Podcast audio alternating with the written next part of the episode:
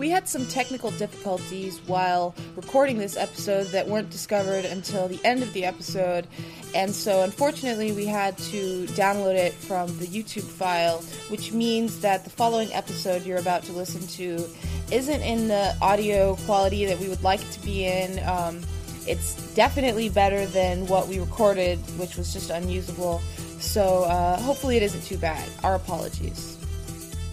Bolton has blundered, the king declared. All he had to do was sit inside his castle whilst we starved. Instead, he has sent some portion of his strength forth to give us battle. His knights will be horsed, ours must fight afoot. His men will be malnourished, ours go into battle with empty bellies. It makes no matter. Sir Stupid, Lord Too Fat, the bastard, let them come. We hold the ground, and that I mean to turn to our advantage. The ground? Said Theon. What ground? Here? This misbegotten tower? This wretched little village? You have no high ground here. No walls to hide behind. No natural defenses. Yet. Yet, both ravens screamed in unison. Then one quarked, and the other muttered, "Tree, tree, tree." The Battle of Ice is coming, and Stannis is ready. He's confident, he's experienced, and even the ravens seem to be cheering him on. On the other hand, his army is snowbound and starving, while the army of the Lord of the Dreadfort has sent against him is fresh, well-supplied, and better equipped. While Stannis' force was marching through Westeros' largest forest during a seemingly endless blizzard, the Boltons, Freys, and their allies sat comfortable in Winterfell's hot spring-fed warmth, while Wyman Manderly's endless stores kept their bellies full. It would be a mistake, however, to think that the battle hinges on such standard factors. The, the better armor and fresher horses surely matter. There is much about the Battle of Ice that requires a somewhat unconventional thought process. A Song of Ice and Fire has seen many battles, but we haven't seen anything like this. In part one, we analyzed the politics and power situation in the north, but even the genial and affable Renly knows that this will only get us so far. The time for talk is done. Now we see who is stronger. And so we will. Now comes the time of troops and commanders. Now comes the time of morale and strategy. Now comes blood and controlled chaos. Now comes the Battle of Ice. So hello and welcome to another episode of History of Westeros podcast, a podcast dedicated to George R. R. Martin's A Song of Ice and Fire book series, as well as H B O's Game of Thrones. Uh, this is part two of our Battle of Ice episode, if you couldn't tell. Uh, if you don't want any spoilers for The Winds of Winter, please turn it off now. We will be using light spoilers. Um, it's not much, but there is some, so if you're if you're worried about that, stop watching. uh, we have a guest for, with us um, for part two as well as part right. three. It's a guest that you saw in part one. Uh, please welcome Jeff Hartline. Introduce yourself. Yay! Woo. Hey! Guys. Happy to be back. Uh, Jeff Hartline, also known as Brendan B. Fish to some of you folks on Reddit and elsewhere. Uh, founder of the blog Wars and Politics of Ice and Fire, and I'm really excited actually to get started on jumping into this Stannis stuff today because we have a ton of stuff to talk about. Yes, it's a lot of fun. We, of course, have put a lot of time into preparing this, as usual. And before we get started, want to uh, throw a few shout-outs out there for recent donators. Uh, Elizabeth I, uh, Ramsey K, James T, Jason C, Robert J, Phoenix, uh, Tanisha Targaryen, and Daniel S. So thanks a lot, guys. Uh, I know we haven't put out an episode in a little while. It does take a lot of time to prepare these. Uh, we appreciate the support of anyone who can help out financially. It certainly helps put out the episodes a little faster. I would say that if it weren't for your support, this episode probably would have come out another week or two later. So support definitely helps. Um, mm-hmm. And if you guys could uh, kick in a little more, the episodes will come a little faster. That's just how it works. So, uh, but if not, you know, we still love doing this, and we'll do it regardless. So that's how it goes. Uh, in a similar vein, we have uh, added some Amazon dot com links to our webpage, history of westeros dot com. There's just a few links in the sidebar there that link directly to products on Amazon that are Song of Ice and Fire related, Lands of Ice and Fire. The new calendar. The, yeah, the new calendar, the Hedge Knight books, et cetera. Uh, and, of course, when The World of Ice and Fire comes out, which we all can't wait for, we'll be putting that one up as well. So the way that works is anything you buy through that link gives us a small credit, and it doesn't cost any more than you would have normally paid. So it's basically a free roll. If you were going to spend money at Amazon buying those things, you may as well help us out in the process because it doesn't cost you a, a penny more. So, but that is not what we're here to talk about. We're here to talk about the Battle of Ice. Uh, mm-hmm. But one last thing. Uh, the Hymn for Spring uh, is a book that we mentioned in a previous previous podcast that we that is coming out in, in October. We have contributed an essay to it on the subject of Harrenhal. Jeff has also contributed uh, an essay to it. Why don't you briefly mention the topic and the subject matter there? You know, it's it's, it's kind of convenient that the topic is related to what we're talking about today. Uh, my essay is called Iron Bends, Reexamining Stannis Baratheon, basically taking that kind of viewpoint that a lot of people uh, have of Stannis of being inflexible and tough and, and hard, and then re-examining that and just coming to the conclusion that, no, he's actually much more pragmatic than we give him credit for. And this, it actually occurs a lot earlier in the story than for than what a lot of people think and imagine. A lot of people think it occurs after he goes to the Wall, but in fact, early on, he's very pragmatic, both morally, diplomatically, militarily, and all sorts of other cool stuff. So, yeah, I'm excited. Well, we love Stannis, so we'll be checking that out. um, so, yeah, folks, look out for that book in October. We'll certainly be talking more about it as it gets a little closer. We'll put up a link on our website to it, but uh, we're very excited to be published. So let's get into this episode, though. Some might wonder why we're doing this episode at all. Uh, after all, according to Jon's final chapter in A Dance with Dragons, the Battle of Ice has already happened. A raven arrives bearing a letter. Jon notes the color of the wax and thinks, only the Dreadfort uses pink sealing wax.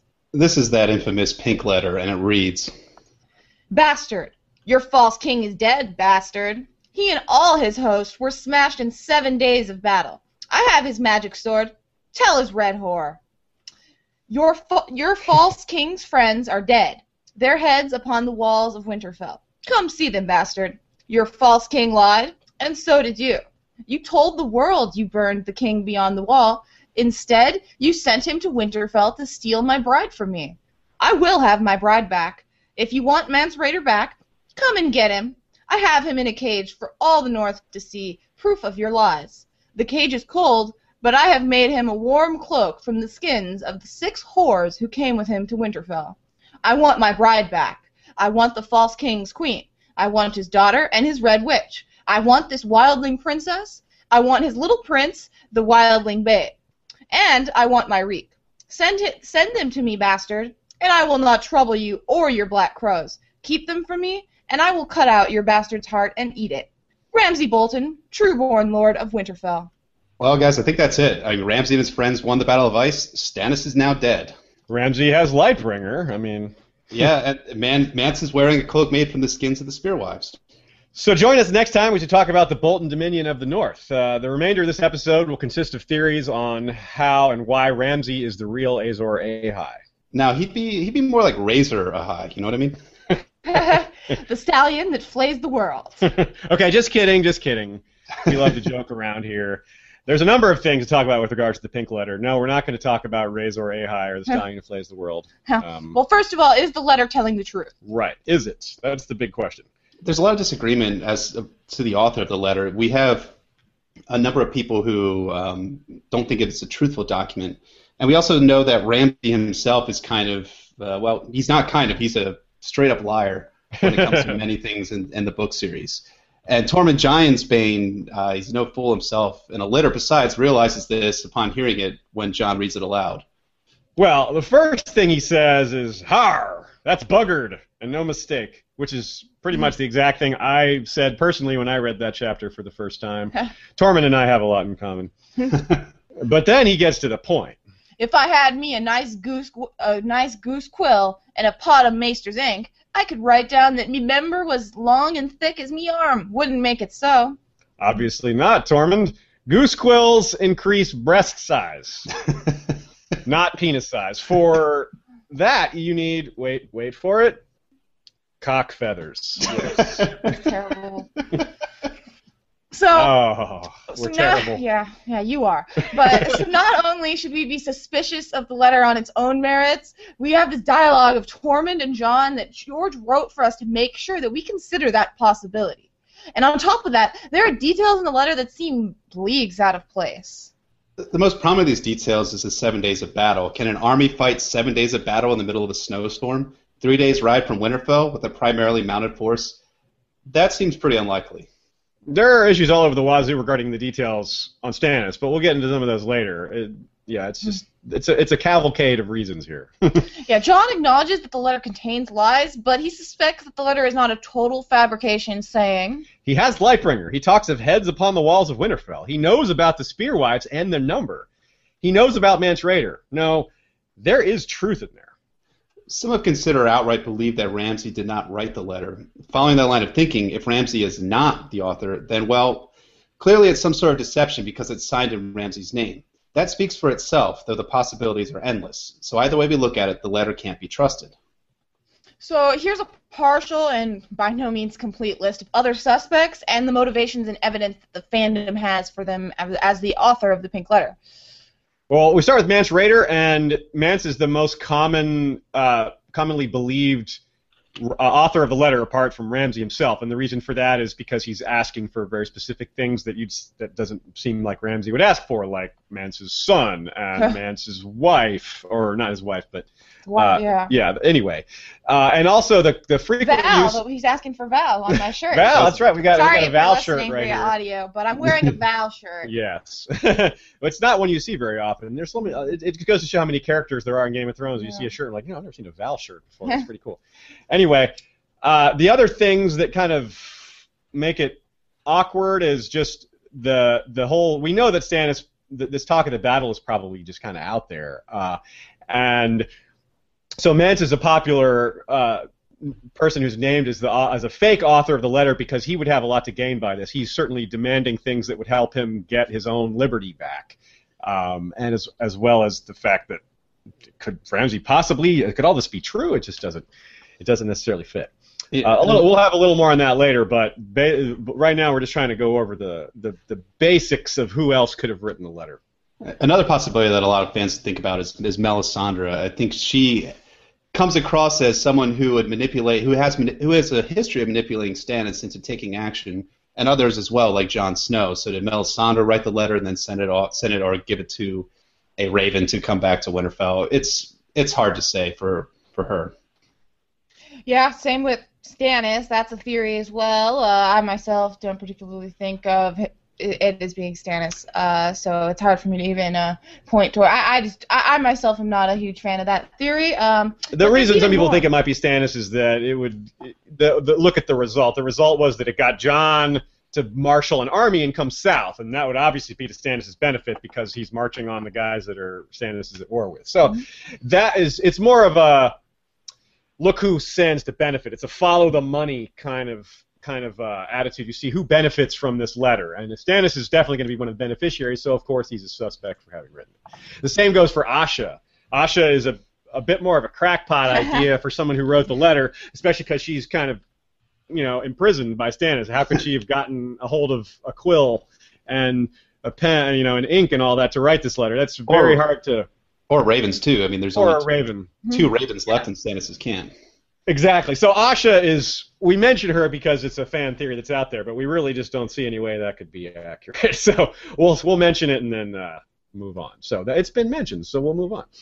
So who do we think is the author of the Pink Letter? Uh, I think as a group we mostly believe that it's written by Ramsay, that it's not a truthful document. And... The main piece of evidence, I think, is the handwriting.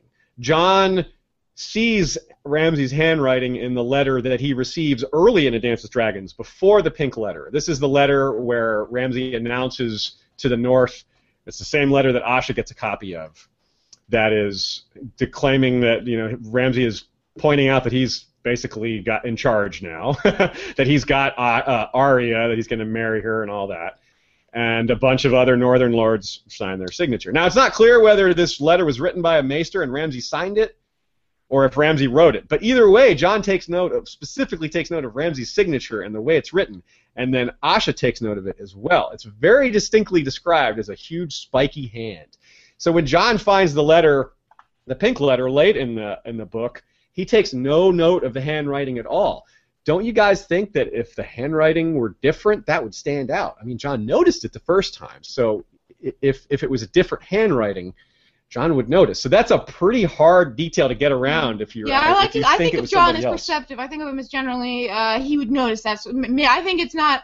outside the outside the bounds of rowdy, that he that he was distracted, or that someone could forget, some, someone just could forget what the handwriting looked like. But I, I think John, I think John would think about that. And I also think that along that point, why did George bother to point out the handwriting mm-hmm. in the first place if it wasn't going to matter? Especially because, like we've said many times in the podcast, if George points something out twice, we should take note. And he pointed out Ramsay's handwriting twice by showing the huge spiky hand comment in both Jon's and Asha's seeing of the letter. So I definitely think George intended for us to take note of that, and then he showed us that, that it was there's nothing to it. It's the the letter is probably what it seems, at least in terms of handwriting.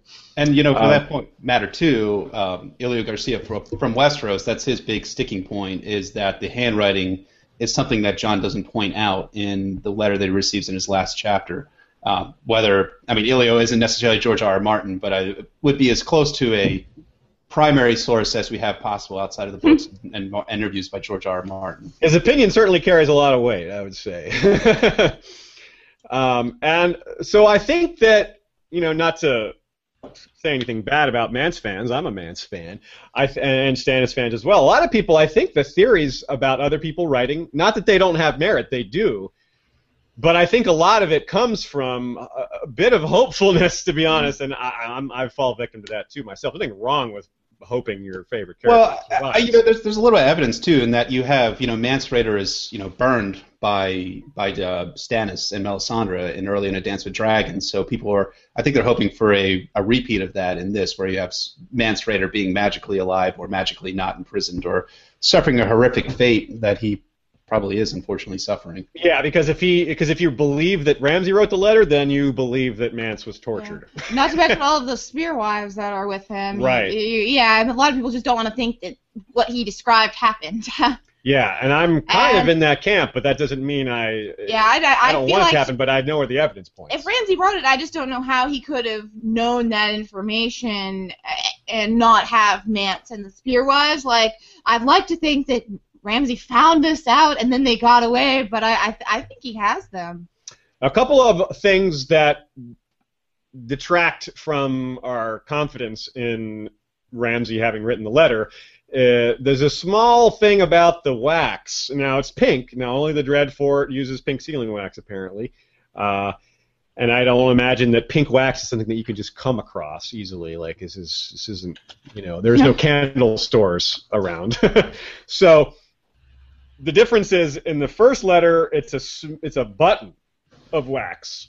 In the second letter, in the pink letter, it's a smear. I don't know if that matters, but normally you have the signet ring, which makes a seal of the Dreadfort, and that would be very distinct. And in the so in the first letter, the the distinct button is there. In the second letter, it's just a smear. Now, this is part of what people look at as evidence that maybe it wasn't Ramsay who wrote it, because why wouldn't he have the button? Why wouldn't he have the seal? He's there with, with his father, Roose, who's got the who's got that seal. So that's a little bit of a problem, uh, but it's certainly not enough evidence one way or another. The other piece of evidence that is a bit, that's very unusual, it's hard to get around, is the is the term Black Crow. This is very sneaky. In the letter, Uh, which we won't read again, but it says Black Crows. He refers to the Night's Watch as Black Crows. Now, on the surface, that doesn't seem odd at all. But doing some research, if you search the ebooks for the term Black Crow, now this is, correct me if I'm wrong, Jeff, you don't find the term Black Crow anywhere in the in the books except for wildlings. Only wildlings use the term Black Crows. It's only, it's it's. I think the first time it's used is by Mance Rayder in A Storm of Swords in Jon's first chapter. And then you hear it from wildlings as well. I think you hear it from Val once or twice. You hear it from Mance a number of times throughout when, when Jon's with the army there. And then you also hear it, again, from the Spearwives as well in A Dance with Dragons. But you never hear the term Black Crow uttered by someone other than uh, than a wildling. Um, but, I mean, my, this is, I think it's a very interesting point, and I think it's the biggest evidence against Ramsay being the author. But for me, it's it's really kind of easy. Maybe it's not easy. Maybe it's actually more complicated than I'm making it out to be. But it seems like Ramsay was in the process of torturing the Spearwives and um, Mance Rayder, and heard the term Black Crow and thought that would be something that would just, you know, rub Jon the wrong way, and would be a way that he would kind of uh, launch him or encourage Jon to uh, attack him, or, you know, come out and make a unfocused and uncoordinated attack on his position at, at Winterfell. If Ramsay is the author, he's clearly trying to goad Jon into doing, like, that's that's why he calls him bastards so much. Now, some people like to point out the fact that, well, Jon, uh, or that rather Ramsay doesn't like the word bastard. He doesn't like that word. Well, it's not really true. He doesn't like the word, but he really just doesn't like it used in his direction. He he uses right. it himself. There he there's a at least one at least once in the books he uses the term bastard casually. It's referring to his own horse. He says, you know, give take care of my horse. I rode the bastard hard. It just casually. So he he doesn't actually have a problem with that word. He just doesn't really really doesn't want it ref, himself referred to that way.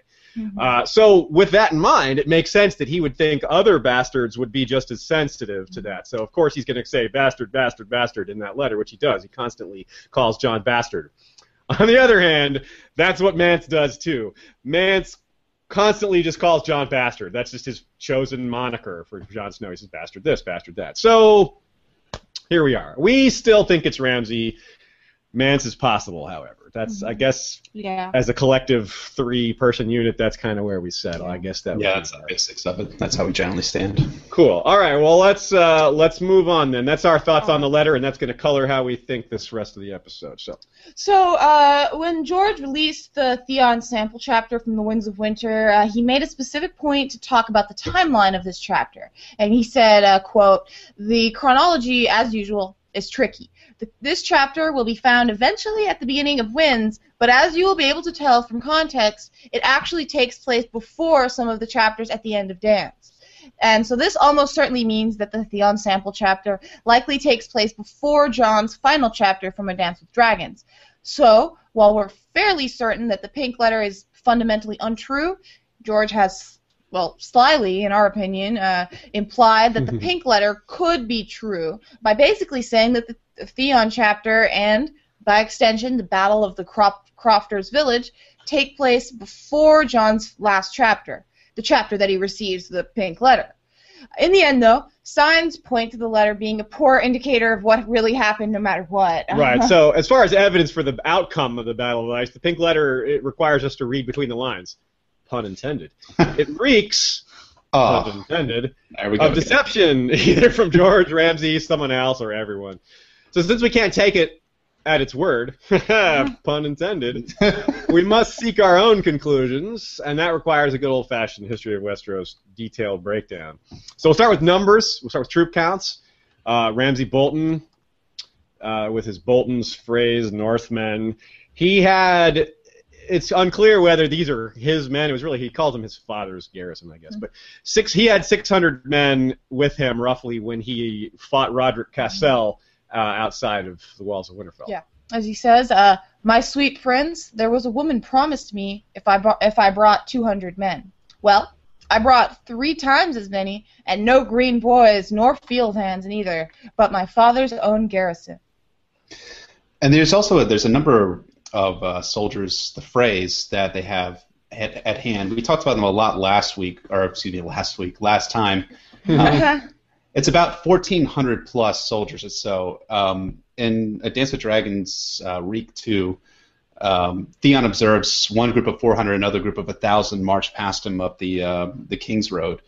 Um, and then there's also the, the other unit, the other major unit that um, Roose Bolton sends out against Stannis are the Manderlys. And the Manderlys have about three hundred or so men at them, about one hundred landed knights and two hundred additional soldiers, which we probably, which we think are probably mounted, but these soldiers, I mean, we should be aware that these soldiers are disloyal. They're not, uh, they're they're they're not on the, on Bolton's side. I mean, we we went into great detail last time about how um, Wyman Manderly is, is plotting against the Boltons and, and plotting to to swear his swords to to Stannis.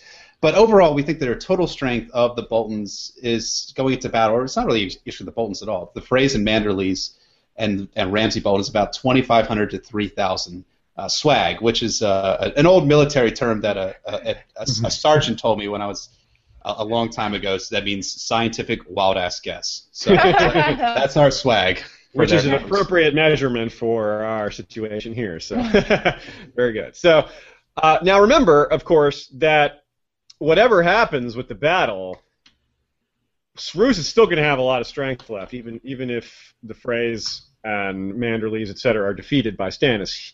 The bulk of his army and his most loyal troops and his Northmen, so the troops that are better suited to combat in the North in general, he's holding all that back. That's what he's still got. And remember also that at the beginning, Stannis says that Bolton has blundered. He's sending this bit of strength against him. But but actually, from Roose's point of view, it, it actually does make sense because there's some things that Stannis isn't aware of. And that made the major thing is that these soldiers that, that Roose has sent out, they were already fighting each other. Ran, uh, rather, Wyman Manderly and Hosteen had, you know, had their to-do, where Wyman nearly got his throat slashed, you know, to death. He almost died. He barely survived that, only because he had that extra meat down there in his neck to keep him alive, I suppose. Or, or at least, at least, at least we assume as much. Um, yeah, no, it's yeah. possible he doesn't survive that. I wound. guess, yeah, I, yeah, I guess so. I, it's now, certainly impossible. So now, Aziz, uh, would you would you say the Freys and the Manderlys are literally at each other's throats? I would say that, yes, because I can't resist puns. So, yes. uh-huh. uh, so it actually makes sense for Roose to send these men out because they're at each other's throats, as we say. They're, it's better for them to go out and fight Stannis than each other. So, also, there's the whole running out of supplies, too many men in Winterfell, there's too many horses, there's just too much there. So, shedding some excess was good for Roose, especially if it. In doing so, he's able to take a few uh, chunks out of Stannis' strength, or just defeat him outright. That would be obviously his his best case scenario. Mm-hmm. So uh, let's see here. So, uh, so uh, if you're Roose, better to have these men go fight Stannis than continue to fight each other. Uh, as we pointed out in part one, time is not on anyone's side, so the Manderlys and the Freys ride out. The key word there being ride. That's really important here. Uh, the force sent out against Stannis is mountain, mounted. Mountain. There are not mountains that ride. Uh, sorry, they're mounted. They're so they're more mobile than Stannis' very snowed-in force, and they're heavily armored, which is you know they're relatively invincible as far as uh, soldiers in this era could be. And you would think that probably gives the the Freys and the Manderlys some advantage because Stannis, in the last chapter in Dance with Dragons, we find out he's down to sixty-four horses. Mm. And his men are just simply not equipped by the substantial wealth of House Frey. I mean, House Frey made out big in the War of the Five Kings, and they got lands, titles, um, and money, too, probably from, from the crown. Most likely. Um, yeah. So, and then Stannis has a bunch of ragtag soldiers who are starving, freezing, and, you know, of course, bickering over religion as well up there. So he, uh, Stannis has about one thousand Southron soldiers, if we get into the numbers for his army. Uh, Davos estimates about fifteen hundred at one point, chiefly Florent men prior to departure from Dragonstone uh, to the north. Now, this discounting casualties from the battle at the Wall, he, even though that was a you know a crushing victory for Stannis, he had to have lost, lost a few men. Um, so, and he had to leave a few behind at the Wall to protect uh, his queen and his interests there. Uh, he took most of the able-bodied men, but he certainly left a few behind. So let's say he has you know one thousand, maybe twelve hundred of that fifteen hundred, uh, roughly. Mm-hmm. five hundred or so uh, loyal Northmen of noble houses, you know, the Glovers, the Mormonts, et cetera. Right. But the biggest thing that Stannis has, the biggest contingent in his army, is the two thousand to three thousand clansmen. Um, you know, John says they have a, you can get about thirty-three thousand or so clansmen out of the uh, the foothills up in the north. And these guys are the Wolves, the Norries, the Flints, and the Littles. And they're serving as scouts, and they're also comprising the bulk of Stannis' infantry force in the battle. Um, and to their their credit, they're extremely fierce fighters, and they're extremely loyal as well. Asha herself, who's our um, vantage point into the Stannis' camp, actually fought them at the Battle of Deepwood Mott, and she says, "Wolves," she thought, "they howl like bloody wolves, the war cry of the north." And then there, in the army, there are also uh, survivors from Roderick Castell's army, as we touched on in part one. Um, quote, uh, quote, "Fisher folk, free riders, hillmen, crofters from the deep of the Wolfswood, and villagers who fled their homes along the stony shore to escape the Ironmen, survivors from the battle outside the gates of Winterfell, men once sworn to the Hornwoods, the Serwins, and the Tallhearts." And that's um, the letter from Stannis to Jon. Now, he also has about four hundred fifty Karstark men, or Karstark manjacks, if you prefer. uh, their loyalty is in question uh, because, of course, Stannis did away with uh, Arnulf Karstark and his family for their betrayal, which we'll touch on a little bit in a minute. Uh, so it's unclear what Stannis is going to do with them. He's not going to let them fight if he distrusts them, but I think he expects to be able to take control of them and that they'll follow him. Uh, they were, you know, they're Northmen and they don't like the Boltons either. They're they're they're probably going to follow the the most capable leader around, and I don't think with leaderless, I don't think they're going to be able to unite and turn on Stannis. So it's kind of unclear what role they'll play, but I think if they go on, if they if they fight at all, it'll be for Stannis, and if they're not going to fight for Stannis, they're not going to fight at all. I don't think Stannis is going to screw that up. We also have a few dozen of Moore's Umber's green boys. Uh, they're green in battle, but experts in digging pits. Uh, and they've already uh, scored a few major casualties there. Uh, Hosteen's horse and Sir Aenys Frey, of course, was a major get. So altogether, uh, using our swag method of, of estimating these, the number of soldiers here, forty-two to forty-five hundred is what we get at, which is a pretty good number, actually. Uh, it is. But, but as we said, they've got some weaknesses in terms of their supply and, and equipment.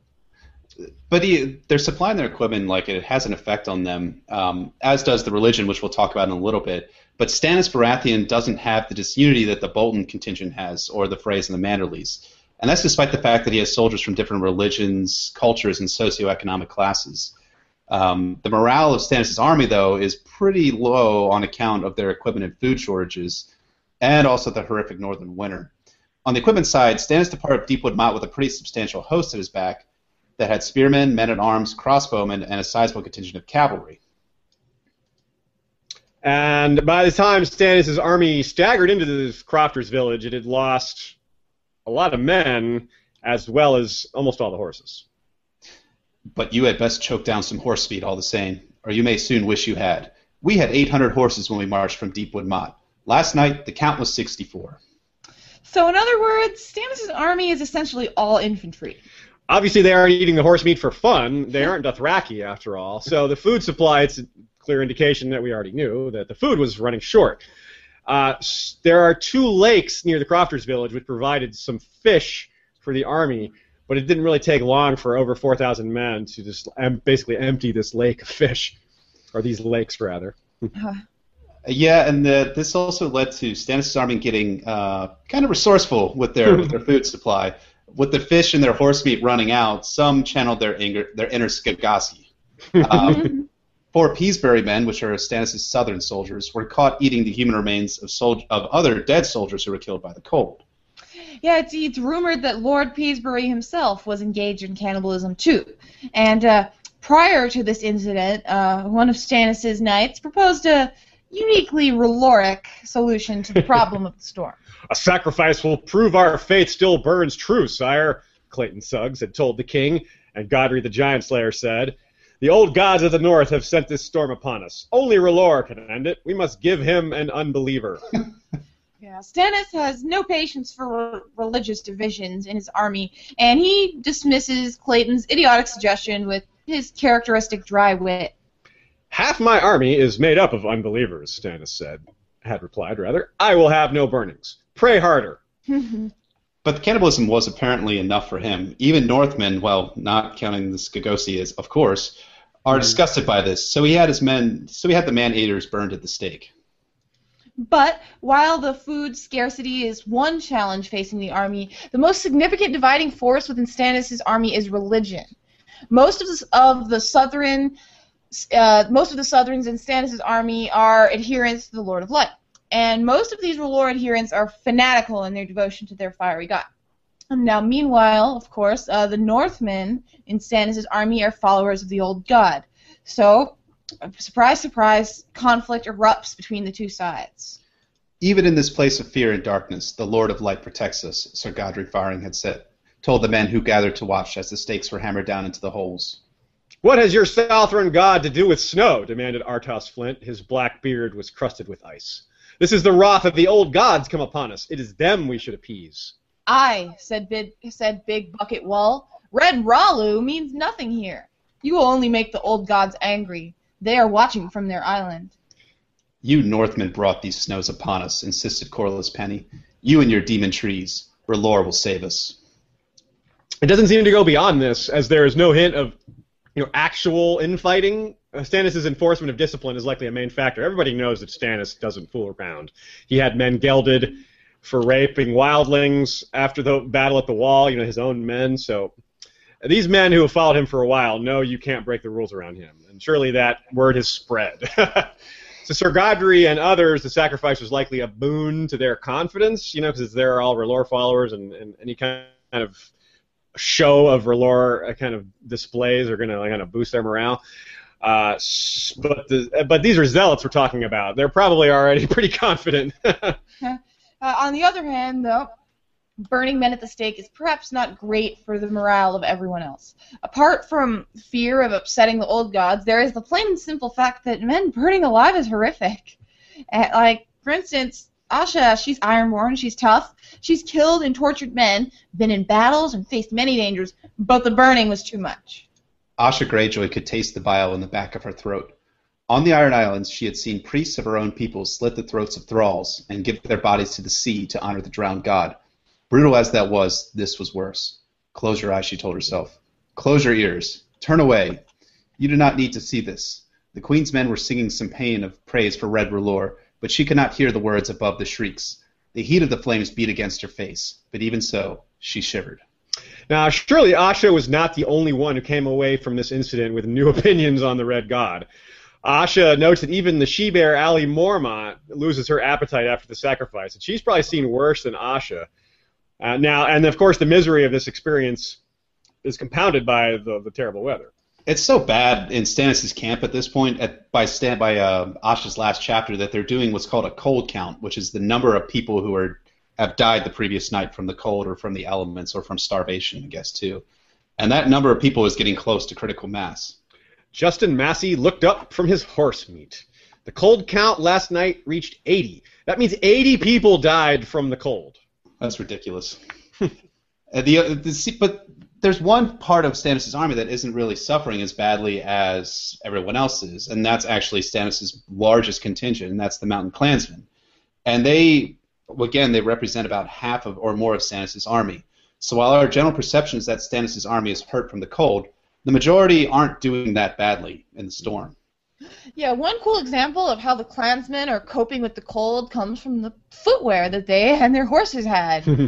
uh, many of the wolves donned curious footwear. Bear paws, they called them. Queer, elongated things made with bent wood and leather strips, lashed onto the bottom of their boots. The things somehow allowed them to walk on top of the snow without breaking through the crust and sinking down to their thighs.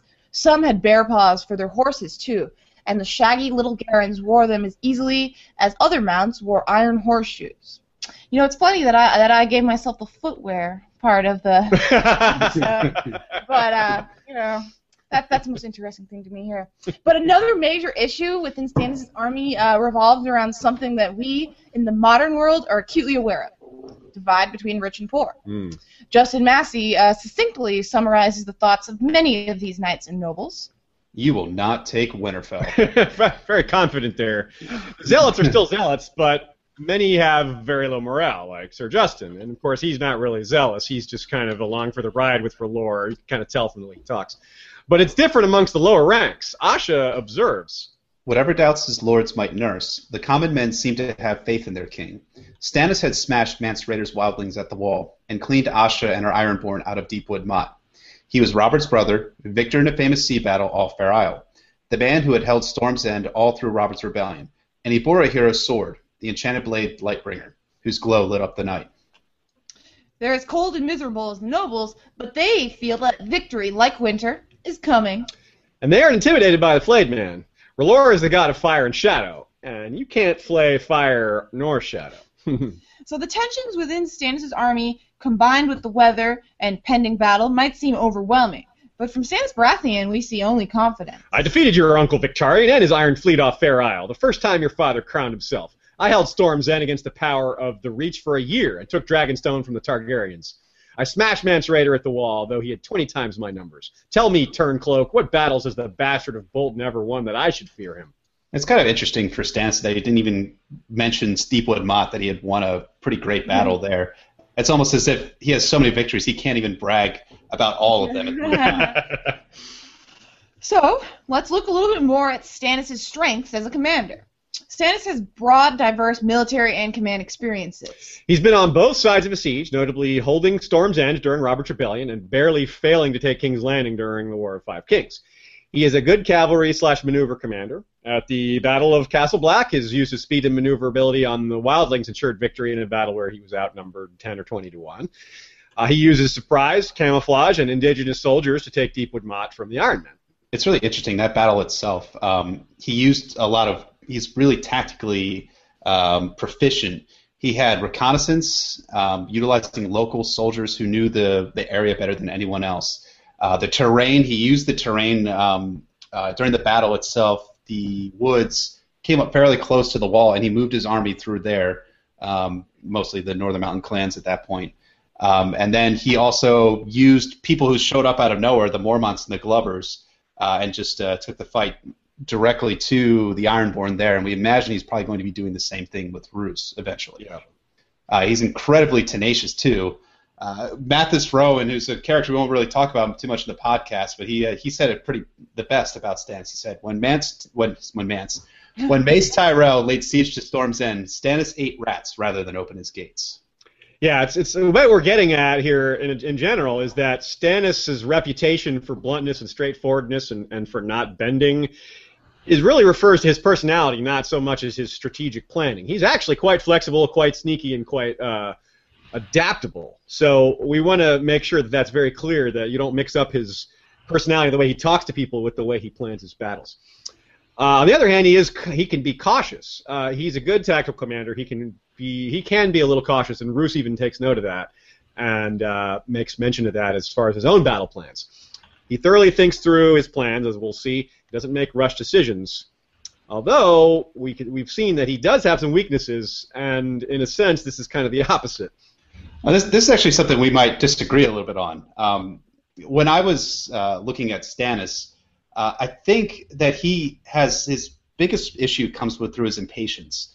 Uh, when the North doesn't swear to his cause immediately, when he sends out all the ravens to, throughout the North and only gets the Karstarks backing him, Uh, he decides to embark on a foolhardy plan, taking a bunch of wildlings with him to take the Dreadfort before Roose Bolton could cross the neck with his main force. Right, and this was foolhardy for many reasons, although to be fair, he didn't know all the reasons it was foolhardy. So personally, I would consider this to have been a calculated gamble, maybe the best option he thought he had. He was willing to, to risk it all because he thought that was the right play, not because mm-hmm.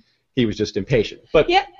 I would consider Stannis to have a touch of impatience, but I think he's also just aware that they just don't really have time to wait. I mean, the true battle is coming, and the weather weather is just getting worse. So I think that that really led him to act more quickly than normal, than he would have liked. Yeah, but just so, uh, just just imagine Stannis though marching south from the Wall to the Dreadfort with two thousand wildlings at his back, and right. a thousand, a thousand Southrons. I mean, I understand why he was he had to act quickly, but at the same time, like he would have essentially. Every single house in the North would have sworn against him, would have sworn for, for Roose Bolton, had he embarked on the, his original plan before Jon yeah. gave him an actual battle plan.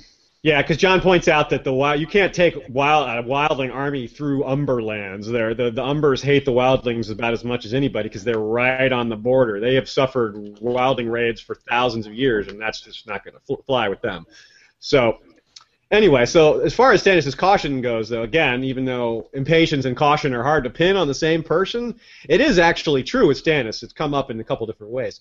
Uh, first of all, it is a double-edged sword, being cautious. On one hand, he makes thorough plans. On the other hand, this sometimes results in him being unable to seize the initiative. Uh, for example, at the Chain Towers at King's Landing, holding back, waiting for his amphibious force to arrive. That he maybe should have adapted and changed his plans there, and it, it, it, the, the slowdown cost him. Yeah, I mean, Jon Snow said it best, saying, uh, even ruined, Winterfell itself would confer a considerable advantage on whoever held it. Robert Baratheon would have seen that at once, and moved swiftly to secure the castle, with the forced marches and midnight rides for which he had been famous. Would his brother be as bold? Not likely. Stannis was a deliberate commander, and his host was a half-digested stew of clansmen, southern knights, king's men, and queen's, queen's men, salted with a few northern lords. He should move on Winterfell swiftly, or not at all, Jon thought. And I just wanted to say something real quick, um, uh, just a quick technical note. Um, Jeff, if you could uh, mute your microphone at the top when um, when there's a long section with the two of us. Um, oh, okay, Because sure. we're getting a little bit of feedback. It's a little distracting. Um, Fair, I'm sorry uh, about just, that. Just, just make sure you don't just, like, leave it on. It's a little hard to do, but uh, anyways, uh, that's all. No problem. Uh, so, um, yeah. So... His tendencies. yeah, we... Um, we, we should probably take a quick look at his tendencies and prior strategies to help us get a feel for what he might do at this time, at this time around. Um, as a commander, Stannis generally assumes a strategic position on the battlefield, mostly coordinating battles from the rear. Um, at, the, at the Siege of King's Landing, he was at a he was Tyrion suspects that he was at a high point south of the city. Stannis was watching too. Tyrion knew he'd never had his brother's Robert, his brother Robert's thirst for battle. He would command from the rear, from the reserve, much as Lord Tywin Lannister was wont to do. Like as not, he was sitting a war horse right now, clad in bright armor, his crown upon his head. But there are cases where Stannis will lead from the front and fight alongside his men. For instance, during the Battle of the Wall, Jon sees Stannis' royal standard fly past him during the Battle of the Wall. Hey, that's and through the smoke, another wedge of armored riders came on barded horses. Floating above them were the largest banners yet, royal standards as big as sheets, a yellow one with long pointed tongues that showed a flaming heart, and another like a sheet of beaten gold with a black stag prancing and rippling in the wind. However, there are, there are some major differences in this situation that Stannis is facing at uh, the Crofter's Village. And it's not just the winter, the weather, the terrain. This is the first time we've seen Stannis on on defense. Now, sure, we saw him at Storm's End, at the Siege of Storm's End, but he didn't actually like. I don't think there was a single um, sortie against the wall itself. Um, it doesn't really. It makes a poor example. The Siege of Storm's End is a poor example of that. Um, so we can't know too much from his style, as we haven't been exposed to relevant aspects of what he does yet. Mm-hmm. uh, but there is at least uh, one major exception. One thing that we've seen him do. Uh, his stern and straightforward, ma straightforward manner might give the wrong impression, as he is very willing to use trickery. His famous defeat of Victorian Greyjoy and the Iron Fleet was a trap of some kind. We don't know too much about it. Yeah. uh, but and let's not forget his comments to Theon that we quoted in the intro to this episode. Stannis intends to turn the terrain to his advantage somehow.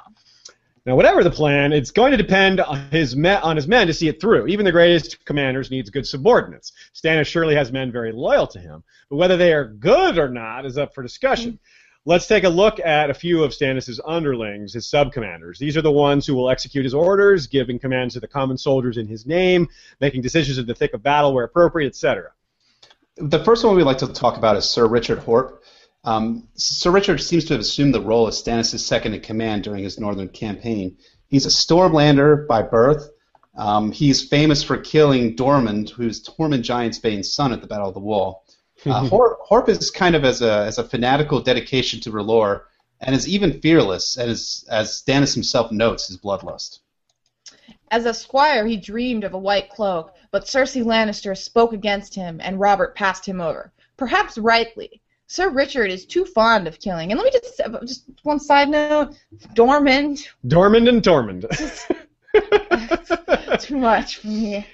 Yep. Well, Sir Justin Massey is the next one we'll talk about. He is the most prominent of Stannis' subordinates in the campaign due to his talkative nature and his newfound love for Asha Greyjoy. I love. uh, and he's, of course, Asha is our window into Stannis and A Dance with Dragons. So anyone who's around Asha a lot is going to be someone we see a lot. So Sir Justin Massey got his start as a squire to Robert Baratheon, which uh, is probably where he got his womanizing nature. Uh, the Robert was certainly a charismatic fellow, and I imagine younger people around him picked up his habits. Now, during the Battle of the Blackwater, it was Sir Justin himself who served as a staff officer to Stannis, and he's the main one who urged Stannis to retreat when, when Tywin and uh, the, the Tyrells showed up uh, in the rear there with fake Renly. Mm-hmm. But the thing about that makes Justin more interesting than some of the others in his camp. Well, we we do get a lot of interaction with him and Asha, so he's around a lot. But he's he's a Queen's man, uh, sort of. He's not really terribly devout in his devotion to to her lore, and he's really ambitious. Um, his interest in marrying uh, Asha Greyjoy is is not really based on any real love. Uh, he's likely attainted in the South and disinherited from, which means that he's disinherited from his lands. And if if he was the head of the house of those lands, they would feature the Castle of Stone Dance located at the tip of Massey's Hook. He's Sir Justin, though, not Lord Justin, but he aims to change that.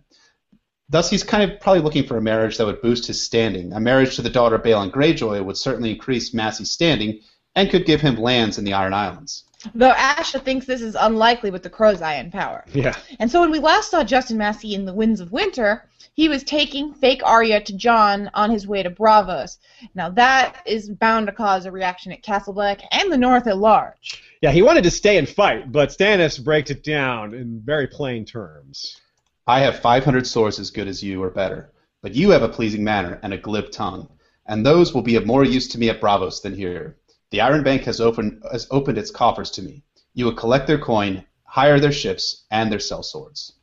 So even if Stannis loses this battle and dies, Sir Justin will be out there, as he's not going to be at this battle.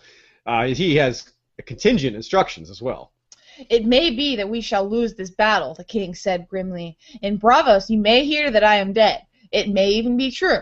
You shall find my sellswords nonetheless. Now that's interesting. It may even be true. This is a phrase we'll come back to. We think it's a clue to Stannis, Stannis' trickery that he's got in mind, something that may make it seem like he's dead but isn't. So, but in, in the meantime, uh, we're, as we go through more of Stannis' sub-commanders, we've got...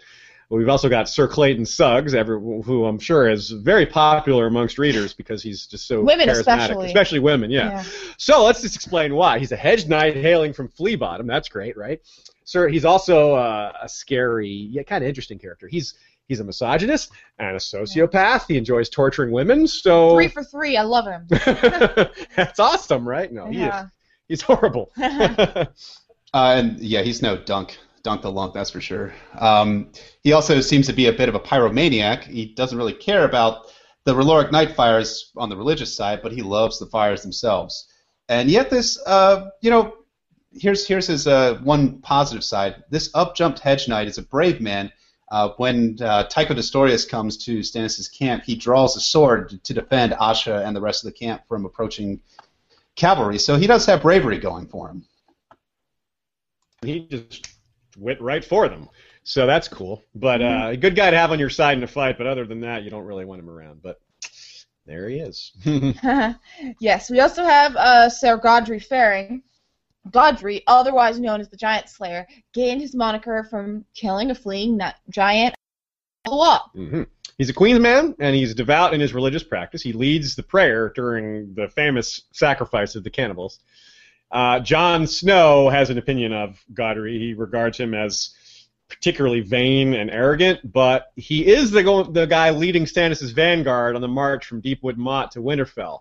So he must be a good soldier because Stannis does not put incompetence in charge. It is known. It is known, and fortunately for Stannis, he has some pretty competent and badass Northmen alongside of him for the battle to come. Chief among the badasses were these two scouts, uh, Ned Woods and Benjicott Branch.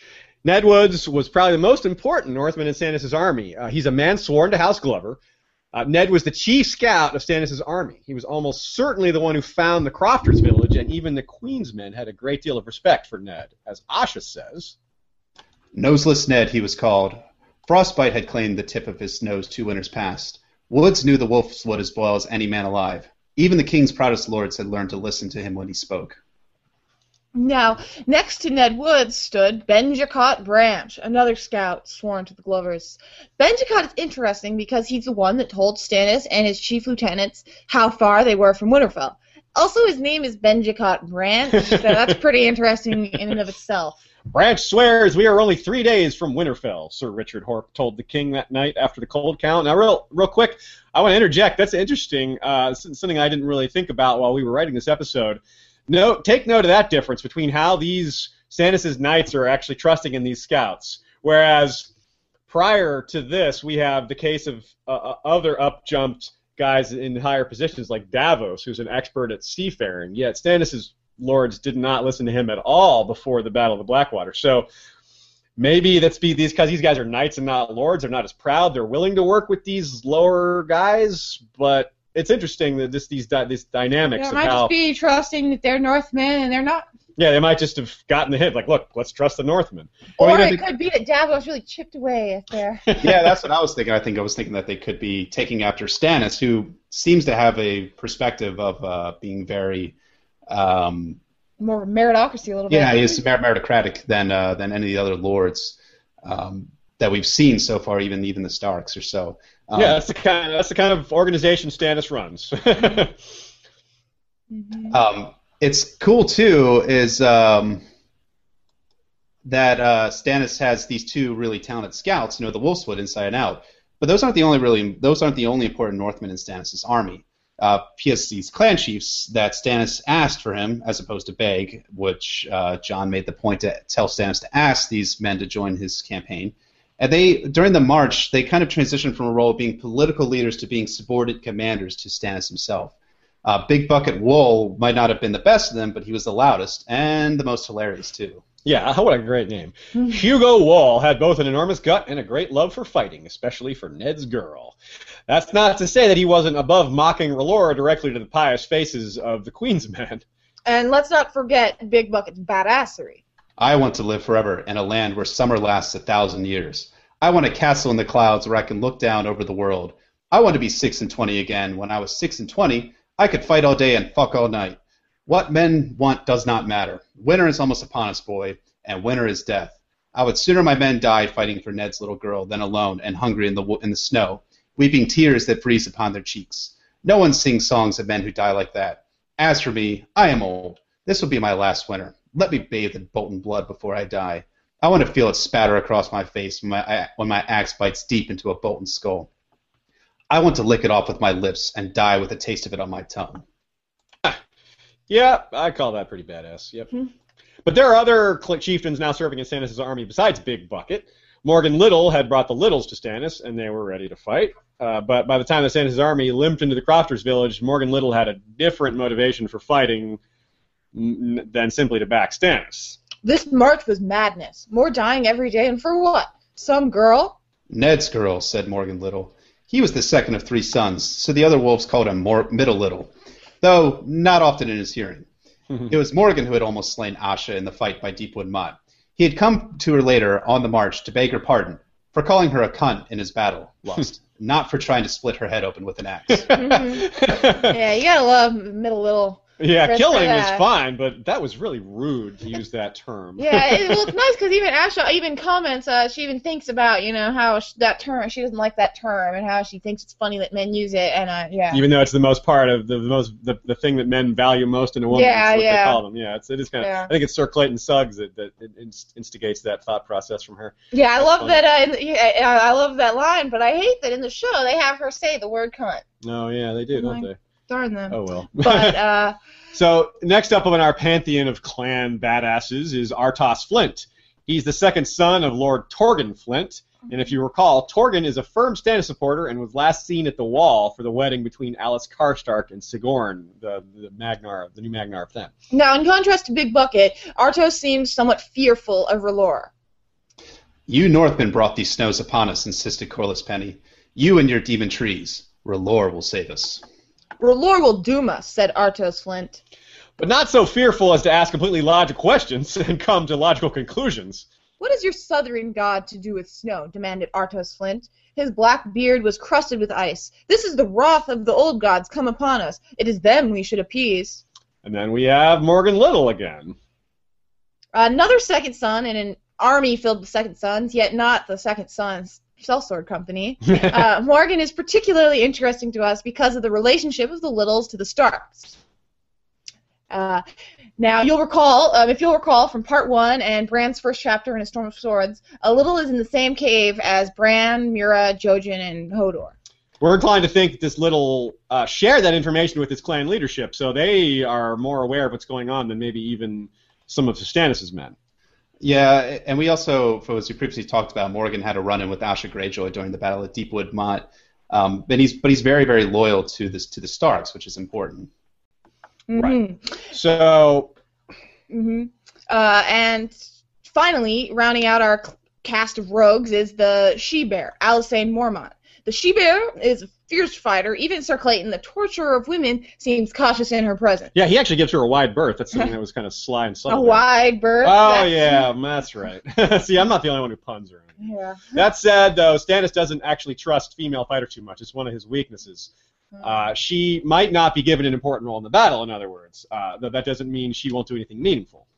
Uh, Well, it's, the leaders are leaders all the same, no matter what job they hold. Uh, but it's interesting, too, in, in Theon's sample chapter, um, when Stannis is talking with Ser Justin, he tells um, Justin to take Alysanne Mormont with, with him back to take um, fake Arya back up to, to Castle Black so that she would have female companionship. So she probably won't actually be a part of the battle at all unless That's the battle true. takes place immediately before Justin leaves. That's a good point. Yeah, she she's she's good to mention, but like Ser Justin, she probably won't take part in the actual battle itself.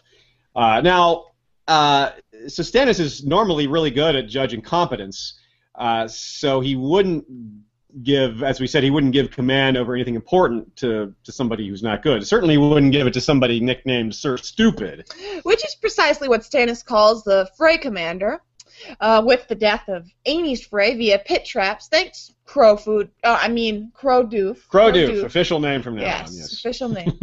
uh, Sir Hosteen Frey uh, is in charge of the Freys now after Aenys died. Uh, born the sixth son of Walder Frey, Hosteen is a capable soldier, despite having once been captured by Tywin Lannister, spending t- some time in his dungeons.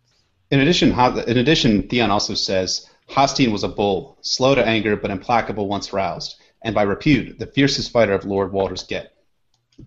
This is the man who attacked Lord Manderly inside of Roose, Ramsay, and plenty of Manderly's men, only stopping when ordered to turn his anger on Stannis instead, saying, "As my lord commands, but after I deliver you the head of Stannis Baratheon, I mean to finish hacking off Lord Lards." So it's pretty safe to say that he's roused. Yeah, so he must be implacable. But uh, he also has a bad reputation with regards to brain power. Stannis, not one to mince words, says, "Angry foes do not concern me. Anger makes men stupid, and Hosteen Frey was stupid to begin with, if half of what I have heard of him is true. Let him come." Look at Stannis, that gossip monger. Nobody's heard about him. So Stannis' confidence could be partly derived from knowing he's up against, uh, but of course his recent rise in confidence can also be traced to a few other things. He's gotten the banker, so he's gotten all this money now. That's got that's a big boost to his cause. Mm-hmm. He's had the people that were planning on betraying him, that's been revealed to him, so he knows that he's got an edge because he knows something that his enemies are relying on that he's pretty much undone. And, of course, there's the possibility that distance from Melisandre is is making a difference. Davos has noted several times that, and this is related to the creating of shadow babies, that Stannis just looks older, and this is something like the life is being drained out of him. Something is taken from him when he helps create these babies. And we know that Stannis spends a lot of time in bed with Melisandre in general when they're together. Uh, of course, they're not just making shadow babies every night, but it could be that the distance from these, you, you know, nine fact, months after all, yeah, that they're not together. This could actually be invigorating to Stannis a bit. Just that he's regaining some of his vitality, but that's just uh, a slight observation there. So he'd be even more confident, though, on top of all that, if he knew that the Manderly commander is likely going to join him and likely do serious damage to the Freys in the process of switching sides. But we don't know who the Manderly commander is going to be. Manderly himself is, uh, Wyman Manderly is himself in no state to lead soldiers in battle after the wound that Ser Hosteen gave him. Uh, but not to say that he was in shape to lead troops before that, considering his, you know, size. Um, but I don't think that whoever leads the Manderlys out of the gates of Winterfell will matter all that much. The main Manderly force is not at Winterfell, but hidden away from the castle. Um, my personal guess for who's going to lead the battle is um, uh, Robert Glover will be leading the Manderly force that's hidden away. So we, we could speculate briefly on who Manderly and Robert Glover might tell about and where Robert might be. Uh, for example, Shirley Wyman told his son Willis.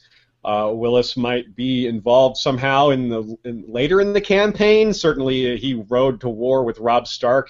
He did spend a long time in prison in Harrenhal, so that, that might you know, affect his capability. But enough time has passed; he's probably okay now. So it's going to be real interesting to see how the Manderlys get involved. There's a lot of unknowables there, and we know that the Manderlys have a lot of strength that they haven't displayed yet. So we'll see.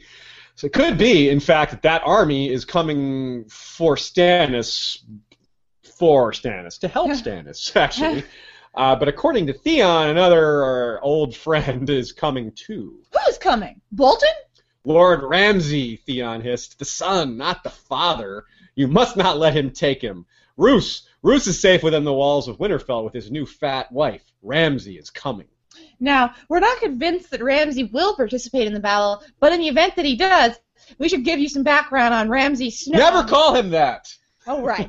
Well, we should give some background on the military ability of Ramsay Bolton, as he's supposed to yes, call him. Now, Bolton. Actually, I do make a point to call him Ramsay Snow, because I know he'd hate that. He would just despise me. Well, he would probably torture me regardless, so at least maybe then he would just kill me. You'd be fictionally outright. Flayed. Yeah.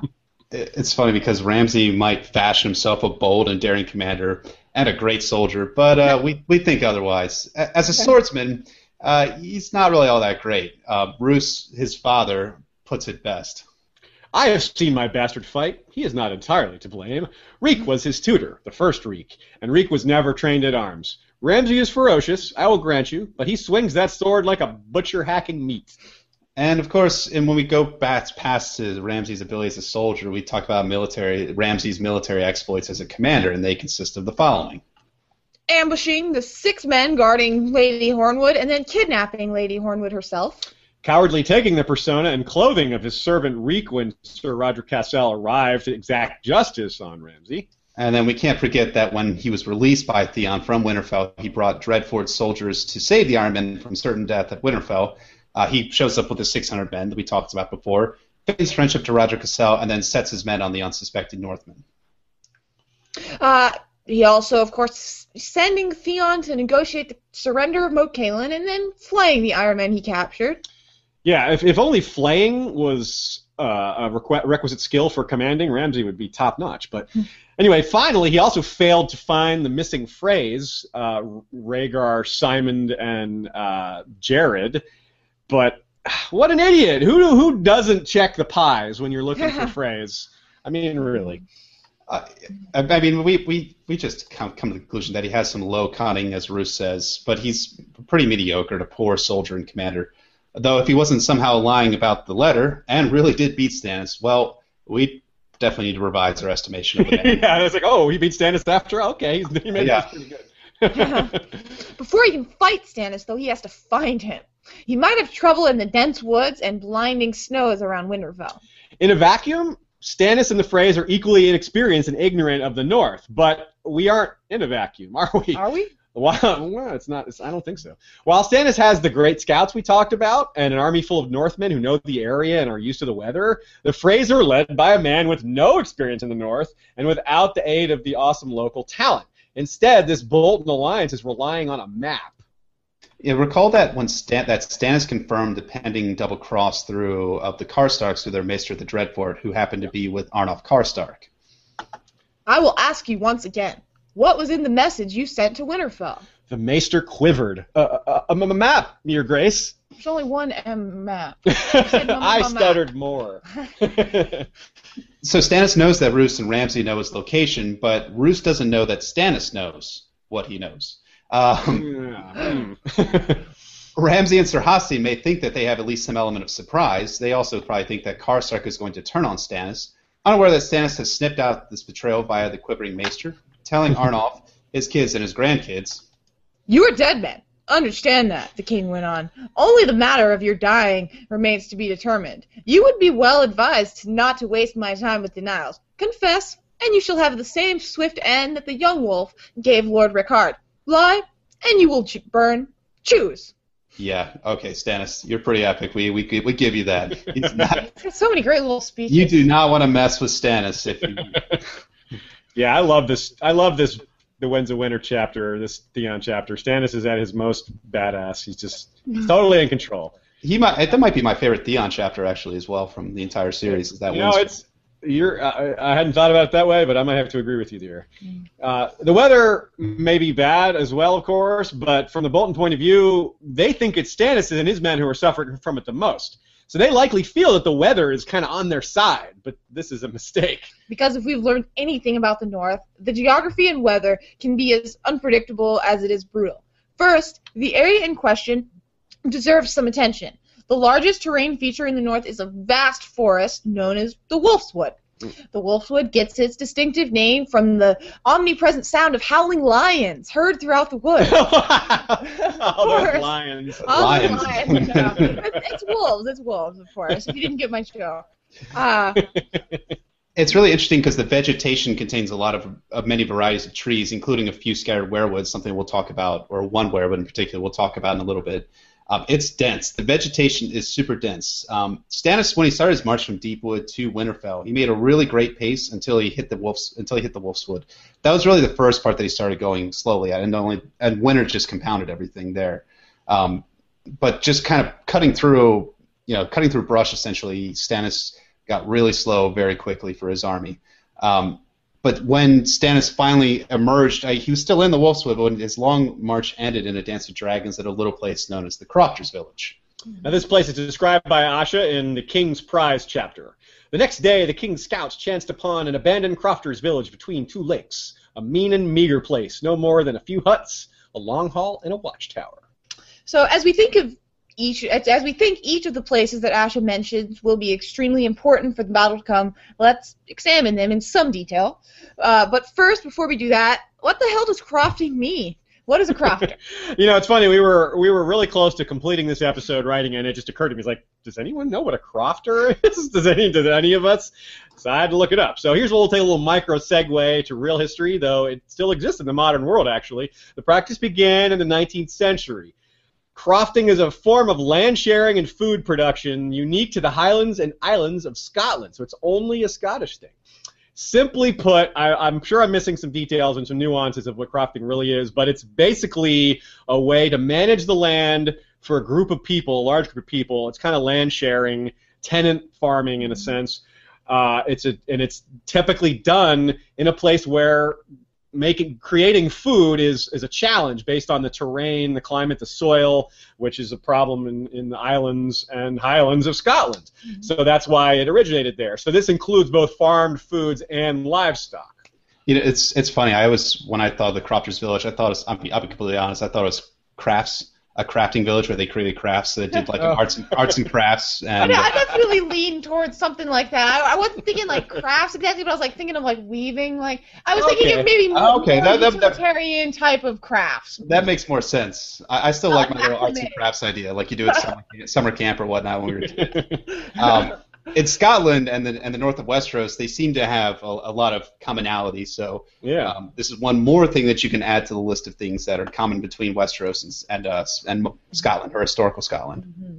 So uh, to continue our look at the geography and terrain um, of this particular area, uh, at this village, uh, at this village in particular, the ice lakes are probably the most prominent nearby geographical feature.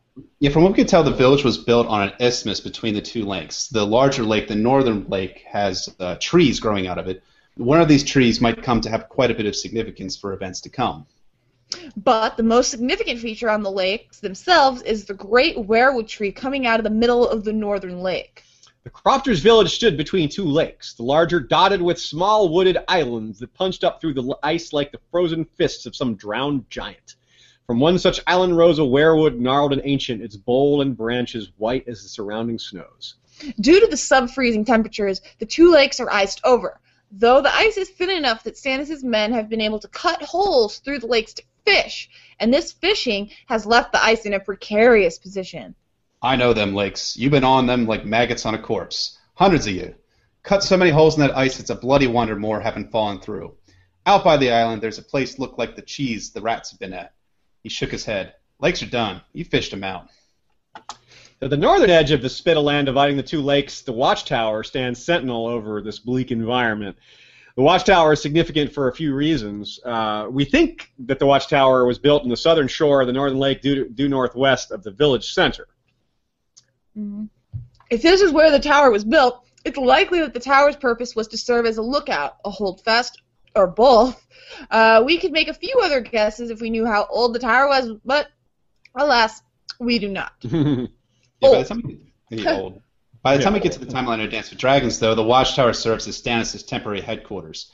Uh, here, Stannis planned strategy, interrogated Theon Greyjoy, met with the banker Tycho Nestoris, and, held, and kept a fire burning atop the Watchtower. Quote, she could see the shapes of other tents and lean-tos and the fuzzy orange glow of the beacon fire burning atop the watchtower, but not the tower itself. Wait, a fire? Why in this world would Stannis want to keep a fire lit atop the watchtower? Wouldn't that draw the Freys and Boltons down on him?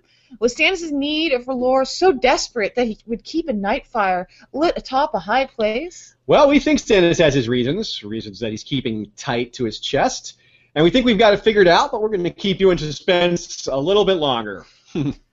Afterward, the king had retreated to his watchtower. He had not emerged since, though from time to time his grace was glimpsed upon the tower roof, outlined against the beacon fire that burned there night and day. Talking to his red gods, some said, calling out for Lady Melisandre, others insisted. Either way, it seemed to Asha Greyjoy the king was lost and crying out for help. And and perhaps he was, in a sense, but that was before the arrival of the banker and Theon, which significantly reversed Stannis' fortunes for the better. Yeah, his fortunes. yeah. Pun, in, pun unintended, this I think. This is the there. biggest, most punny episode we've done. Though. Yeah. Uh, the most recent scene in the tower shows Stannis exuding some major confidence. Now, besides the watchtower, the only significant real man-made structure in the village, besides the small uh, huts, is the Long Hall. Small and mean as it was, the Long Hall was the largest building in the village, so the lords and captains had taken it for themselves.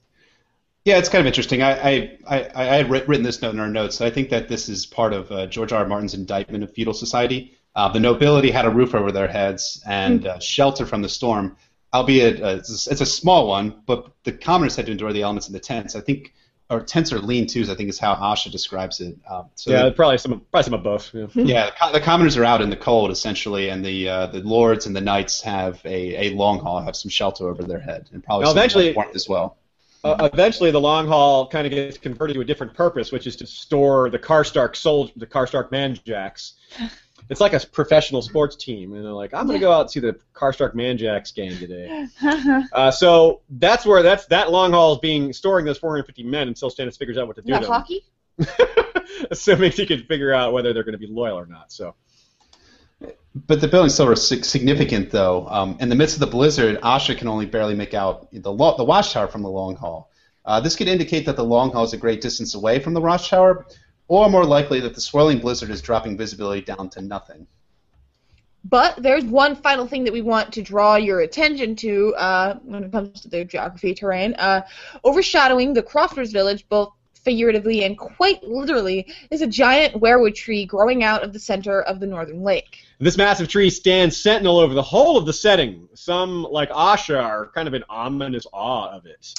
As described in our Weirwoods Tour episode, uh, this tree has a frightening face, and it may grow more frightening still after witnessing the upcoming battle. Hmm. It's also pretty ominous. Well, I mean, most, if not all, heart trees are ominous, but you know, this one's particularly ominous. We can imagine that a lot of blood is spilt right in front of this tree. Mm-hmm. Uh, Unlike Asha, though, there's others like Theon that don't really have awe as much as complete and utter terror of the Heart Tree, uh, especially after his sister Asha advises Stannis to sacrifice Theon against the tree. Mm-hmm. Of course, a good chance she'd do much to avoid seeing him burned alive. We saw how how horrible that experience mm-hmm. was for her. Yeah, no, it's in, it's an interesting subtopic that we won't get into today, but it's something to think about. Why are the ravens yelling out "tree" in that scene? Yeah, it's something that has puzzled a lot of us. Like, what's going on there? Is Blood Raven or Bran? Are they, have they are they speaking through the ravens? Are they trying to encourage Stannis to do what Asha said? Some people even think it's possible that someone took over Asha's voice right then, Blood Raven, because her voice. Theon notes that her voice gets a lot deeper, so conspiracy theories abound about that hmm. line, but we don't have time to cover that. We have to focus on the battle. uh, okay, so the weather, of course, we've harped on the weather constantly for throughout this episode and the last episode, and that's just because it's so important, especially in considering uh, strategy. The weather in and around Winterfell is, of course, atrocious. It started as a light dusting. It turned out to be much, much more, and the weather isn't just bad around Winterfell. John himself reports heavy day, heavy snows about three days south of Castle Black around the time of Ramsay's marriage. Crackpot theory there that the ram that the marriage is what pissed off the old gods so much, and they started bringing the snows down. But that's pretty crackpot. Anyway, back to the battlefield, though. Quote: "The snow was still falling even more heavily than when she'd crawled inside the tent.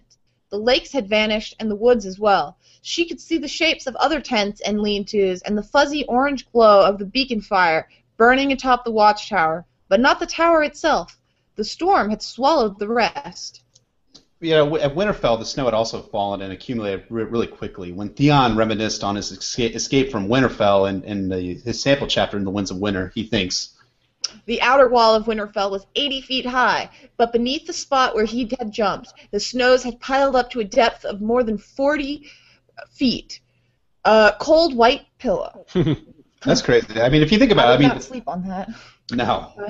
I mean, the snows are uh, the snow is still falling, and in Theon's last chapter in Dance with Dragons, the drifts are forty feet high. Like forty, forty feet high. I know, it's crazy. It's a crazy amount, high amount of so of, of snow. It, I mean, it's it had to like push up against the walls of Winterfell itself, pretty high up there, because the walls are eighty feet on Winterfell, right? Yeah, yeah eighty feet yeah, exactly. Halfway up. Yeah. Halfway up. Yeah.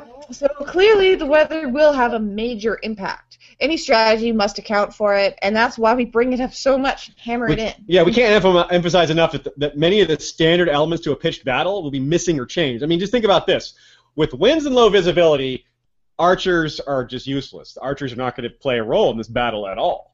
Uh, as we mentioned earlier as well, banners will be difficult to see. Trumpets might be difficult to hear. If trumpets are difficult to hear, then how are shouted commands going to work at all? You're not going to hear, uh, you can hardly hear what's going on around you, so it's going to be chaos. Yeah, the the tactics and the strategies that the, the southern lords and knights will, that are, would be familiar with, you know, essentially lining up on a battlefield and charging headway into a line of infantry, aren't really going to apply in this battle um, because the weather is just so bad that even if they were too, even if they could potentially line up, they wouldn't be able to see more than a few feet to their right or left, and likely wouldn't be able to hear the commands either with the winds kind of swirling around. Um, and they also might be also too stubborn to adapt those tactics as well. Yeah. Speaking of stubborn, uh, so we go back to Sir Hosteen and the Freys. How are they going to proceed? This is this is who we're talking about when we say they might be too stubborn to adapt. Sir Hosteen is, is a knight with a lot of experience. He's forty-nine years old. He's got experience. He's got some success under his belt, but he's never done anything like this. And we don't really feel strongly that he's going to make the correct ad- adjustments here. He's kind of going to probably do what he's what he thinks he's always supposed to do. So Uh, he's, as far as the weather, yeah, he's not really adapting. He's just kind of toughing it out. At one point, he loses. Uh, he, he rather he loses his horse, and he just keeps on going. He's got bravado about it. Yeah, quote, uh, no less a man than Hosteen Frey, who had been heard growling that he did not fear a little snow, lost an ear to frostbite. It's really it, the weather really is just kicking Hosteen in the ass in this battle. I mean, the first that's his first, and the the first major problem besides the weather is that he's a southern. Um, the Freys are badly unfamiliar with the terrain in and around Winterfell. I mean, they just had arrived at the beginning of the uh, of A Dance with Dragons for the first time, probably in their entire lives. Yeah. Mm-hmm. So, but they have a map, one drawn by Maester Tybalt. But there are issues with the map. For one, how detailed is Tybalt's map? Does it specify exact terrain features, distances, defensive emplacements, et cetera? We don't know. All we know is that Roose announced that he knew Stannis' position in relation to Winterfell after receiving the map from, map from Tybalt. Yeah, I, the, as uh, Theon reports, Lord Bolton unrolled the parchment. His host lies not three days' ride from here, snowbound and starving. Does that sound terribly detailed to include things that a tactical commander would need to prevail on the battlefield? Uh, I mean, what, is, what does Maester Tybalt know about Stannis' dispositions? And, and, and from what we saw, when, when Maester Tybalt was kind of uncovered as a traitor to Stannis, Uh, this is before Stannis has really started making his clever defense. He tells Theon, this is when he tells Theon, not yet. So mm-hmm. Maester Tybalt couldn't know uh, the deepest parts of Stannis' plan. Mm-hmm. But even with that map that Roose Bolton provided, the phrase, they'll still be at a clear disadvantage, even if it gives them a good idea of what's going on. Because even if the map was more detailed than simply Stannis is here, John says it well earlier in A Dance with Dragons. The map is not the land, my father often said.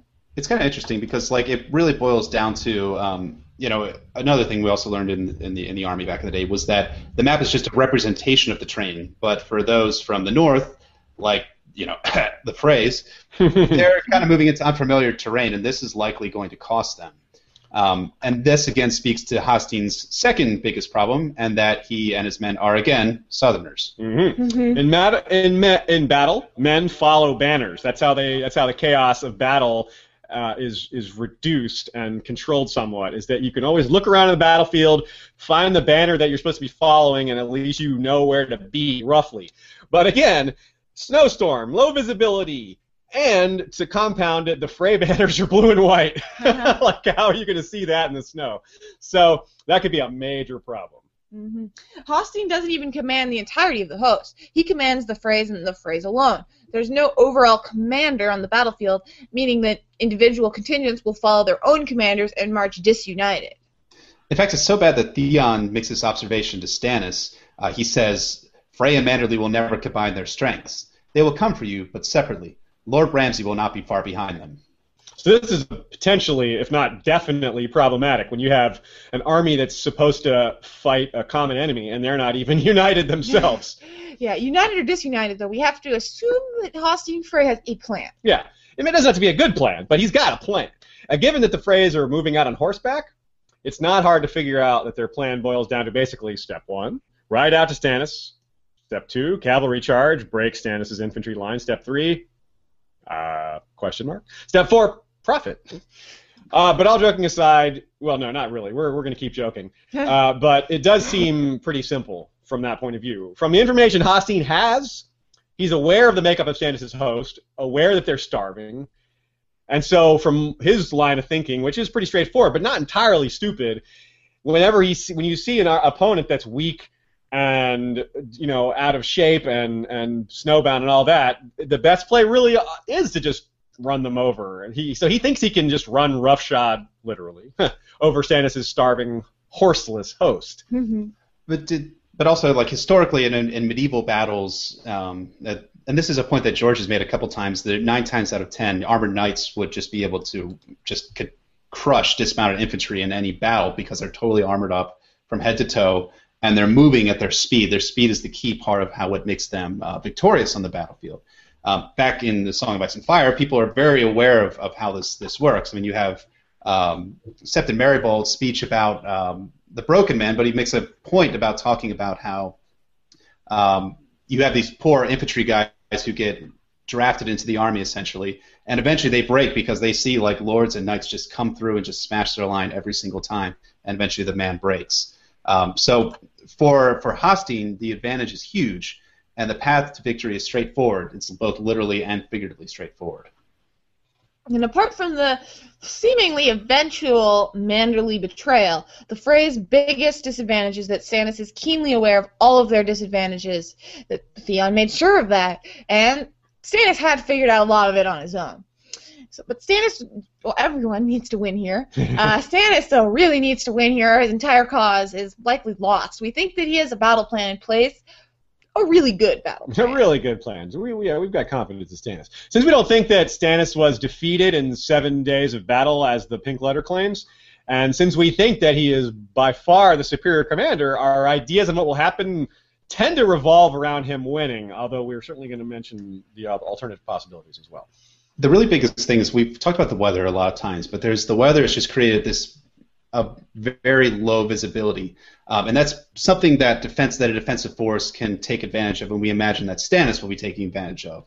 Um, the defender will have the advantage in the in the winter since the phrase, and I guess the Manderlys need to find where Stannis is in the middle of a blinding snow and cut by wind, um, and these are the people they're trying to attack. Um, and it, if you remember, recall some of the discussion we had on the terrain in and around the Crofter's Village. Well, we think it'll be instrumental in the battle itself. Um, let's, uh, yeah. Well, uh, so I'm going to re- repeat part of a quote we used earlier. We'll say, uh, this is the one where Stannis is at the top of the tower. Though from time to time his grace was glimpsed upon the tower roof, outlined against the beacon fire that burned there night and day. The beacon fire. Mm-hmm. Not... Mm-hmm. The...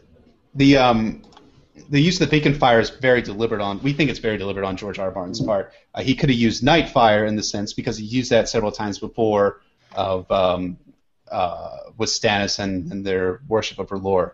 Yeah, it's usually what they call any fires, right? That's just, it's all night fires. Right, in Stannis' army, that's exactly what it is. But in but there's an interesting sidebar to all of this, and that's who exactly Stannis attempting to signal to. If he has a huge, big-ass beacon fire on top of a Of his watchtower, who's he trying to? Who's he trying to get? Whose attention is he trying to get? Possibly the Umbers, who still haven't linked up with Stannis. Uh, or he could be just he intentionally wants to bring the enemies in, the Freys and the Boltons. He, but wh- he's like baiting them. But why would Stannis want to signal to his enemies? It's Stannis kind of needs to win the battle, or else his cause is all but lost. So he needs a decisive engagement with the Boltons, or what he thinks are the Boltons, and he needs to decisively win it as well. Yeah, there can't be any doubt. He doesn't want to just win and not uh, win the battle without killing a lot of the army. He needs to do a lot of damage. It needs to be something that people hear about. Stannis' reputation, as we touched on in, in episode one, is very, very important. So the odds on the battlefield are decidedly not in his favor if he just goes with a standard plan here. Uh, so we discussed the problems he has with regarding his lack of cavalry as compared to Hosteen's force. He knows that rolling the dice on a regular pitched battle is a terrible gamble. Thus, Stannis is likely considering unorthodox tactics to win the battle. Uh, in his excellent essay on, the, on his blog, Meditations of Ice and Fire, Reddit user Cantuse posits a theory known as the Nightland Theory. In essence, he draws a surprising con- connection to Davos' first chapter from A Dance with Dragons. In that chapter, uh, Davos reflects on a particularly nasty t- tactic that the sister men historically did to ships. The beacons that burned along the shores of the Three Sisters were supposed to warn of shoals and reefs and rocks and lead the way to safety, but on stormy nights and foggy ones, some sister men would use false lights to draw unwary captains to their doom. So now, would Stannis be aware of this? Yes. Godric Borel, the, uh, who is the one that Davos meets with on uh, the Sisters, makes special mention of Stannis' awareness and warning on these night lamps. He went so far as to threaten to hang me if it should happen that some ship went aground because the night lamp had gone black. Yeah, so Stannis is is used um, is aware of this tactic that was used by the Sistermen out of out of from uh, the Vale, and he could be planning to use this tactic in the battle itself. And we also have some potential significance as well. But why would Stannis want to signal to his enemies? So remember that quote from the start of the episode about Stannis turning the ground to his advantage. Well, here's what we think he means by it. We're going to call this theory the Ice Lakes Theory. Um, first, yeah, first let us draw your attention back to a quote from A Dance with Dragons. I know them lakes. You've been on them like maggots on a corpse. Hundreds of you. Cut so many holes in it that it's it's a bloody wonder more haven't fallen through. Out by the island, there's places that look like the cheese the rat's been at. Oh, you got to read that quote twice. As we know, the Crofter's Village is flanked by two lakes. These two lakes currently have a layer of ice over them due to the freezing weather. And after being advised to allow for ice fishing in the lakes, Stannis did agree to allow for the, the fishing to occur. But was it simply to garner food for Stannis? Well, they definitely needed the food, but at some point, if not sooner, Stannis likely noticed an opportunity that was present on the lakes. Yeah, there's a tactical purpose to Stannis' men drilling holes into the ice lakes. If attacked, the two position, the two locations on the battlefield that offer the greatest spot for for maneuverability for attackers are the ice lakes. Yeah, and since the enemy is mounted and led by a straightforward simpleton by the name of Sir Hosteen Frey, then they'll likely be looking for open terrain to attack on. I mean, that's generally how cavalry operates, is that they look for... Uh, they can't really attack well through wooded terrain because they need the horses to move quickly or else their the advantage is negated. And in the battle itself, the most open terrain is the, the lakes themselves, the lakes that are that are frozen over. These are the lakes that Stannis has conveniently drilled holes into. So we think that Stannis wants the Freys to follow the night lamp and attack him, but where would the trap be sprung? Um, well, we know something interesting about the le- about the ice around the northern lake. The area with the most holes in it is the ice in and around the giant weirwood tree coming out of the middle of the lake. Well, why is this important? Well, consider that if the Bolton host comes at Stannis, it does nothing for his cause if only a few knights drown in the lakes. All the Boltons would do is just pull back, reevaluate where to attack. It'd be a nice trick, but it wouldn't kill enough of the men to uh, w- to win Stannis the battle in the long run. Right, exactly. Stannis needs to... But if Stannis can lure the majority of the Frey forces out onto the lakes without the Freys noticing many of the holes atop the ice, which is actually pretty probable considering that you have snow falling so quickly, um, yeah. It would likely cover up the the holes, at least uh, from someone who's just looking at it at, at a um, eye, eye, eye point. Um, he could potentially drown the majority or the entirety of the Frey army before they even have to draw a sword. Mm-hmm. In other words, if Stannis can get the Freys out to the center of the lake, or at least far enough out on it before the ice starts to break, he could kill the vast majority of them without even having to, to draw a sword. Mm-hmm. Yeah. Yeah, yeah. That's. Oh, go ahead. That's only the likely strategy for the Ice Lakes battle. We we think that Stannis is thinking two or three steps ahead of the situation at hand. And while we'll delve into this at much more length in part three, we're going to leave you with this quote by Stannis. It may be that you that we shall lose this battle, the king said grimly. In Braavos, you may hear that I am dead. It may even be true. You shall find my sellswords nonetheless. Yeah, we, we used that quote earlier, and we had to bring it back here because it's so interesting. What a weird thing he's saying. It, it definitely hints at some sort of trick. It may be that you hear I'm dead, eh? Hmm. Stannis knows nothing is certain, especially in battle, and that there are many possibilities. So we have come up with a little exercise here we're going to do for a few minutes. It's, uh, we've called it wargaming. Uh, we've given a general outline of what's going to happen in the battle, but we can go farther. Uh, obviously, no one besides George and his editors know for sure what's going to happen, but we can have a lot of fun guessing. Uh, yeah, we think that um, we think that George has left some tantalizing clues about how the battle will unfold. But instead of simply relating these clues, we thought we might try to do something a little different, uh, something we are terming wargaming. So wargaming, or military simulation, is a training exercise used by commanders to try and strengthen their strategic and tactical acumen by taking sides in historical battles and coming up with their own tactics and strategies that would win the battle.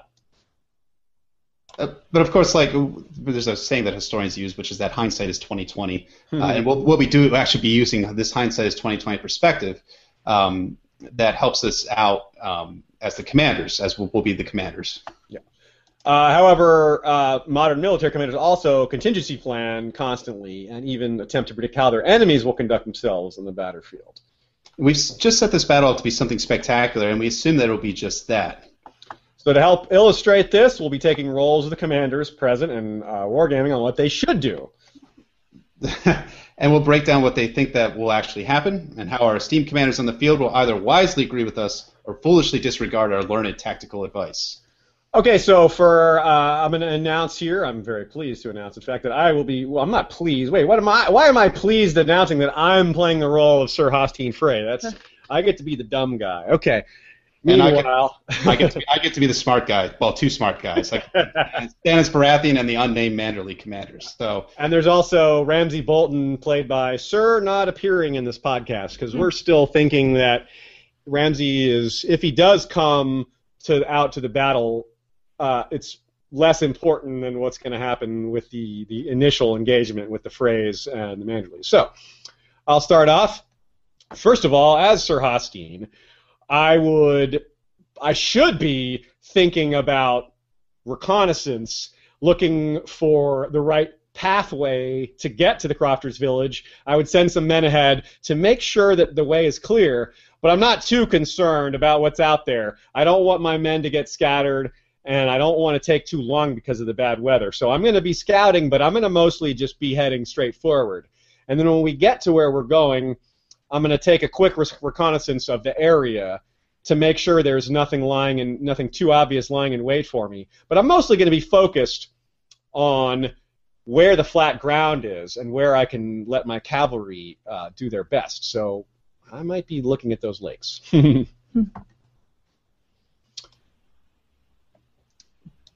But um, are you? I mean, as as as a commander, though, you also don't want to necessarily be attacking. Um, On, on, you would only commit your main force, right? Right. I wouldn't. I would certainly have f- uh, some guys at the front who are looking to. I'm not going to just blunder in there, even though we're talking about Hosteen just going right for it. He's not. I'm not going to go that blindly ahead. I'm going to send some men forward to make sure that you know it's like a testing the waters kind of deal. I'm going to send some. Another pun. Yeah, testing the frozen waters this time. Uh, so I'll send some feints up there to make sure that there's nothing, you know, there's nothing that uh, unexpected going on, and to maybe confuse Stannis, maybe to keep him on guard as to not knowing exactly what direction my forces are going to come. Hmm. And now I'm going to, and I'm also going to, of course, be keeping a lookout for weak points, uh, like like Barristan does the Battle of Marine in The Winds of Winter. Uh, so, but if I don't see any weak points, I'm still going to go right for it because I'm Sir Hosteen Frey, and I am really mad at Stannis, and I want to get this over with. Well, you're you're you're Hosteen Frey, but you're also trying to be less, a smart. You're not trying to be Sir Stupid. You're trying to be Sir Smart. On the, I, yeah, I'm not very good at being Sir Stupid, I guess, or maybe uh, maybe I am, and I just don't realize it. That's usually how it is with stupid people. um, I'll be taking the role of Stannis. So as as a command as a defender, Stannis really only needs to do two things in the battle. And that's to keep his army from routing on the battlefield, and he needs to personally survive it. Um, but it seems as though Stannis is going, like we said before, is going for a decisive win in the battle itself. Uh, he needs to ensure the enemy is unaware of, de- of his defensive preparations. And for this, he actually has the cool thing in that he has Winter and the snow actually helping him out a bit there, so giving him an assist. Uh, he needs to keep that fire lit on top of the watchtower. That's really important for him, because if he needs to direct the Frey assault across the lakes, he needs that fire there, because that's really going to be the only thing that's uh, going to actually show where, where Stannis is on the battle, and will also direct their line of attack as well. Uh, he can't spread his army too thinly, and we don't think that'll be a big. I don't think that'll be a big issue, because the army is um, it's such a small spit of land essentially. And he has about four thousand, maybe up to forty-five hundred soldiers there, so he won't really have too many issues with that. Um, and but he needs to do this also so that the enemy doesn't hit any line, any single point with his cavalry. Uh, he has sixty-four horses still with him, but he doesn't really need to use them. In fact, he shouldn't be using them at all. Uh, in the battle, un- un- other than to pursue fleeing enemies. Uh, but considering this, the terrain and Stannis' plan, it's inadvisable to waste his, his, these resources in, in the battle itself. Uh, and then another point that I would do is, as Stannis is, uh, I would probably put the uh, the mountain clansmen in the position where you want the Freys to attack him. Uh, I would probably have them just shouting and making a lot of noise and trying to get the attention of, of the Freys that are approaching the uh, the battle itself. So you want to have kind of a Um, a noise, and also a, both a uh, a noise signal on the ears, and also you want a, a noise and light signal, essentially, with, through the night fire or the uh, the beacon fire, and through the uh, um, the noise from the from the mountain clansmen. Yeah, um, as, uh, real quick, as as myself, if I'm if I'm seeing that beacon fire, I'm definitely heading right for it. As as the as Hosteen, we we know that. From my point of view, you're snowed in over there, and you're starving, and it's just a matter of finding you and crushing you. So yeah. That, I, I'm coming right for that beacon fire if I see it, and I imagine I will. Right, and that's that's the important thing for Stannis. To win defensively, he needs to use like the unorthodox tactics we talked about earlier.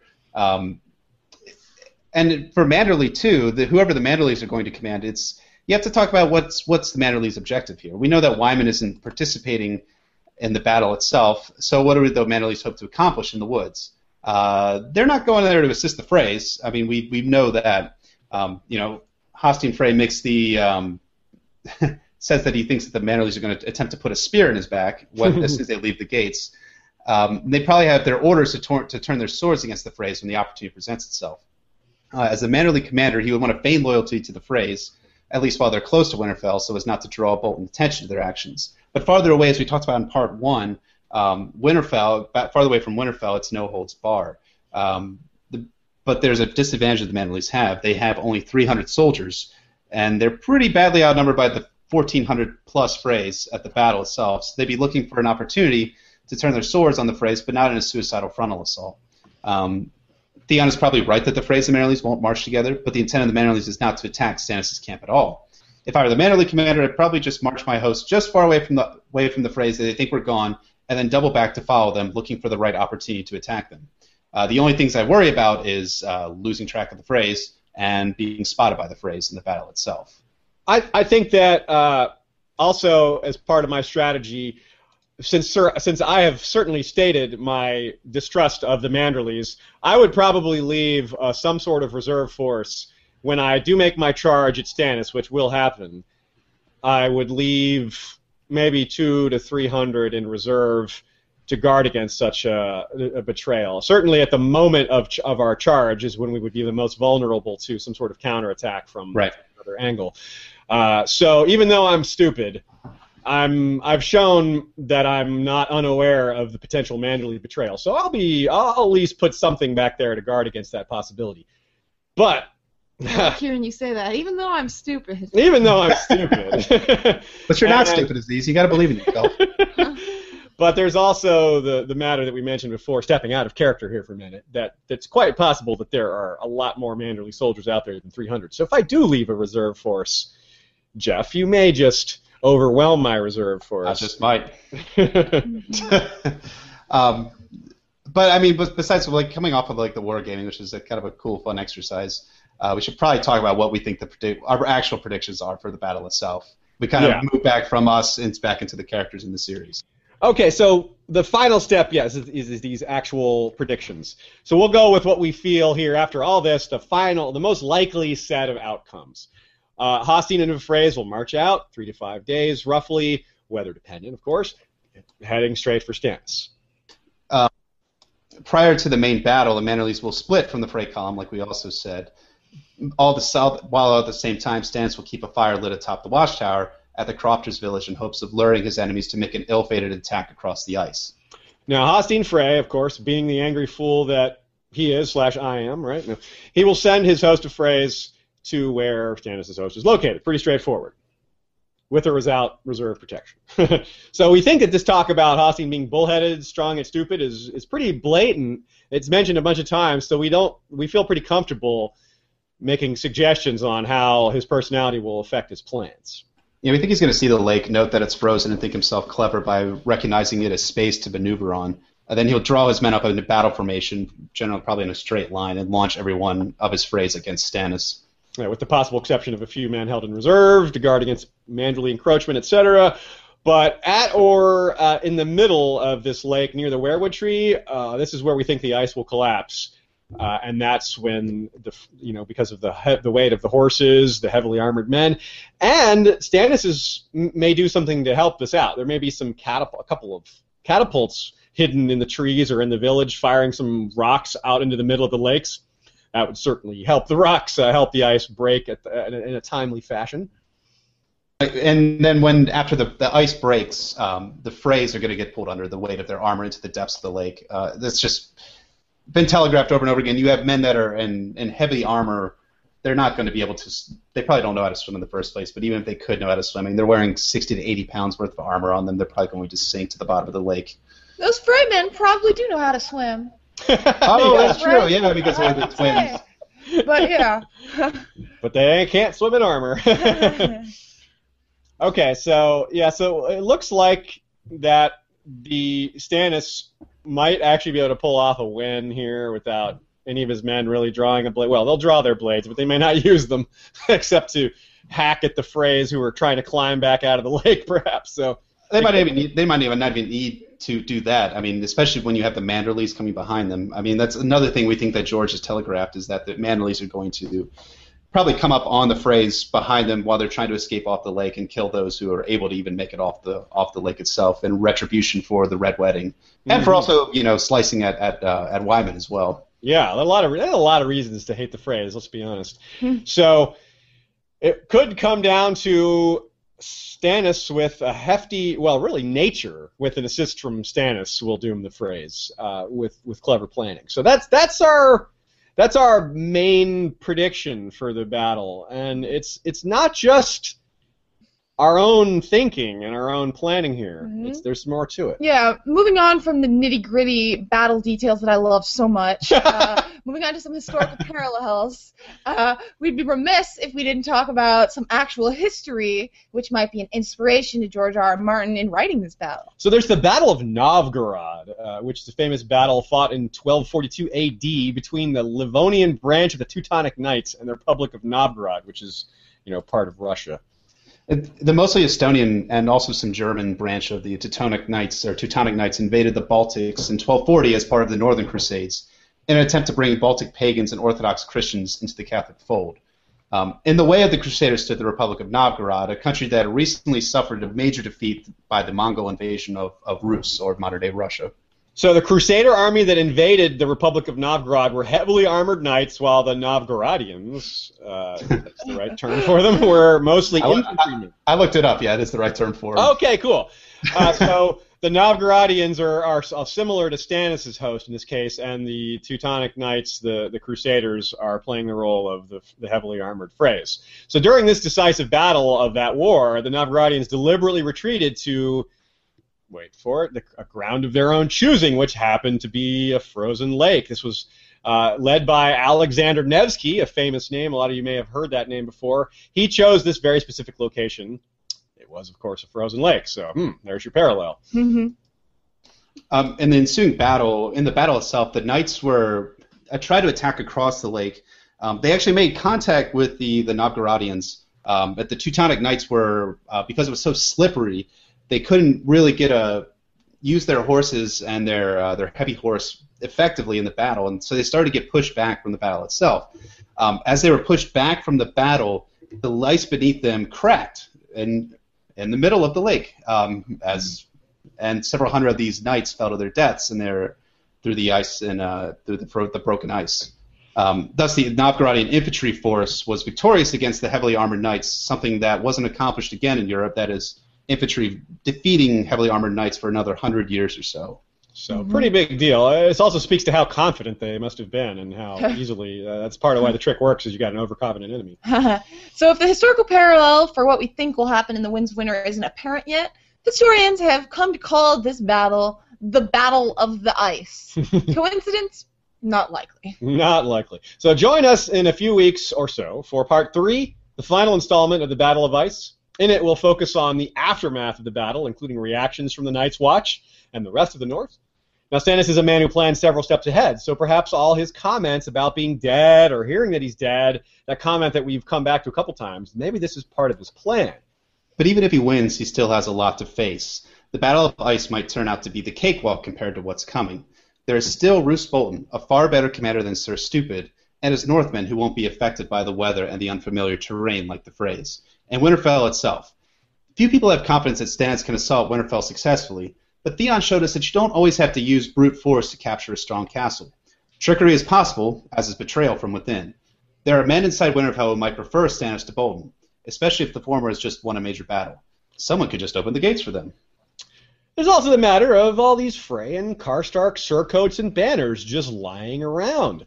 The funny thing about winning a battle where everyone falls into the water is no one gets cut up, so you have no, you have all these uniforms that aren't soaked in blood. A lot of them will end up at the bottom of the lake, perhaps, but some surely could be recovered. Not soaked in blood, like I said, though maybe a bit frozen with lake water. So if a host bearing Frey and Karstark banners bearing white and blue twin towers and sunbursts, you know, shows up at Winterfell holding Lightbringer as a trophy with a few heads on spikes, well, visibility won't be great, so individual faces won't be clear, and as we know, men see what they want to see and expect to see. And what they'll see is a victorious, friendly army, and what do you do when such arrives? Well, you open the gates, let them in. That's all today, folks. Thanks, everybody, for tuning in.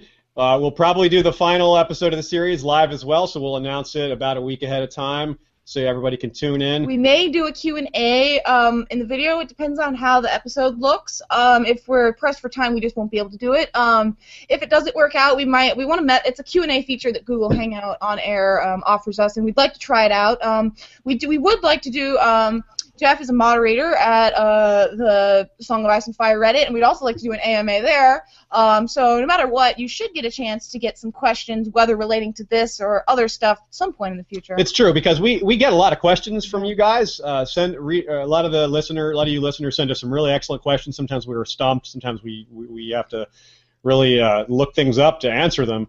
Uh, and it, it, the one problem with that is it dis, it takes a little bit of time away from us preparing podcasts. Uh, I do not want to discourage anyone from sending us questions, but the reality is that sometimes we're a little slow to answer because we'd rather focus on making the next episode.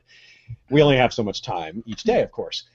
Why not make take some of these excellent questions and answer them live, or at least in a recorded episode, so everyone can hear this great question and our hopefully good answer to that question. Mm-hmm. So as a lot of you guys would, would have the same questions, or if it occurred to you, you would have asked the same question. So mm-hmm. We'd like to try to get a little more interactivity with the podcast, a little more opportunity for people to ask questions, to participate. Our forums are a part of that.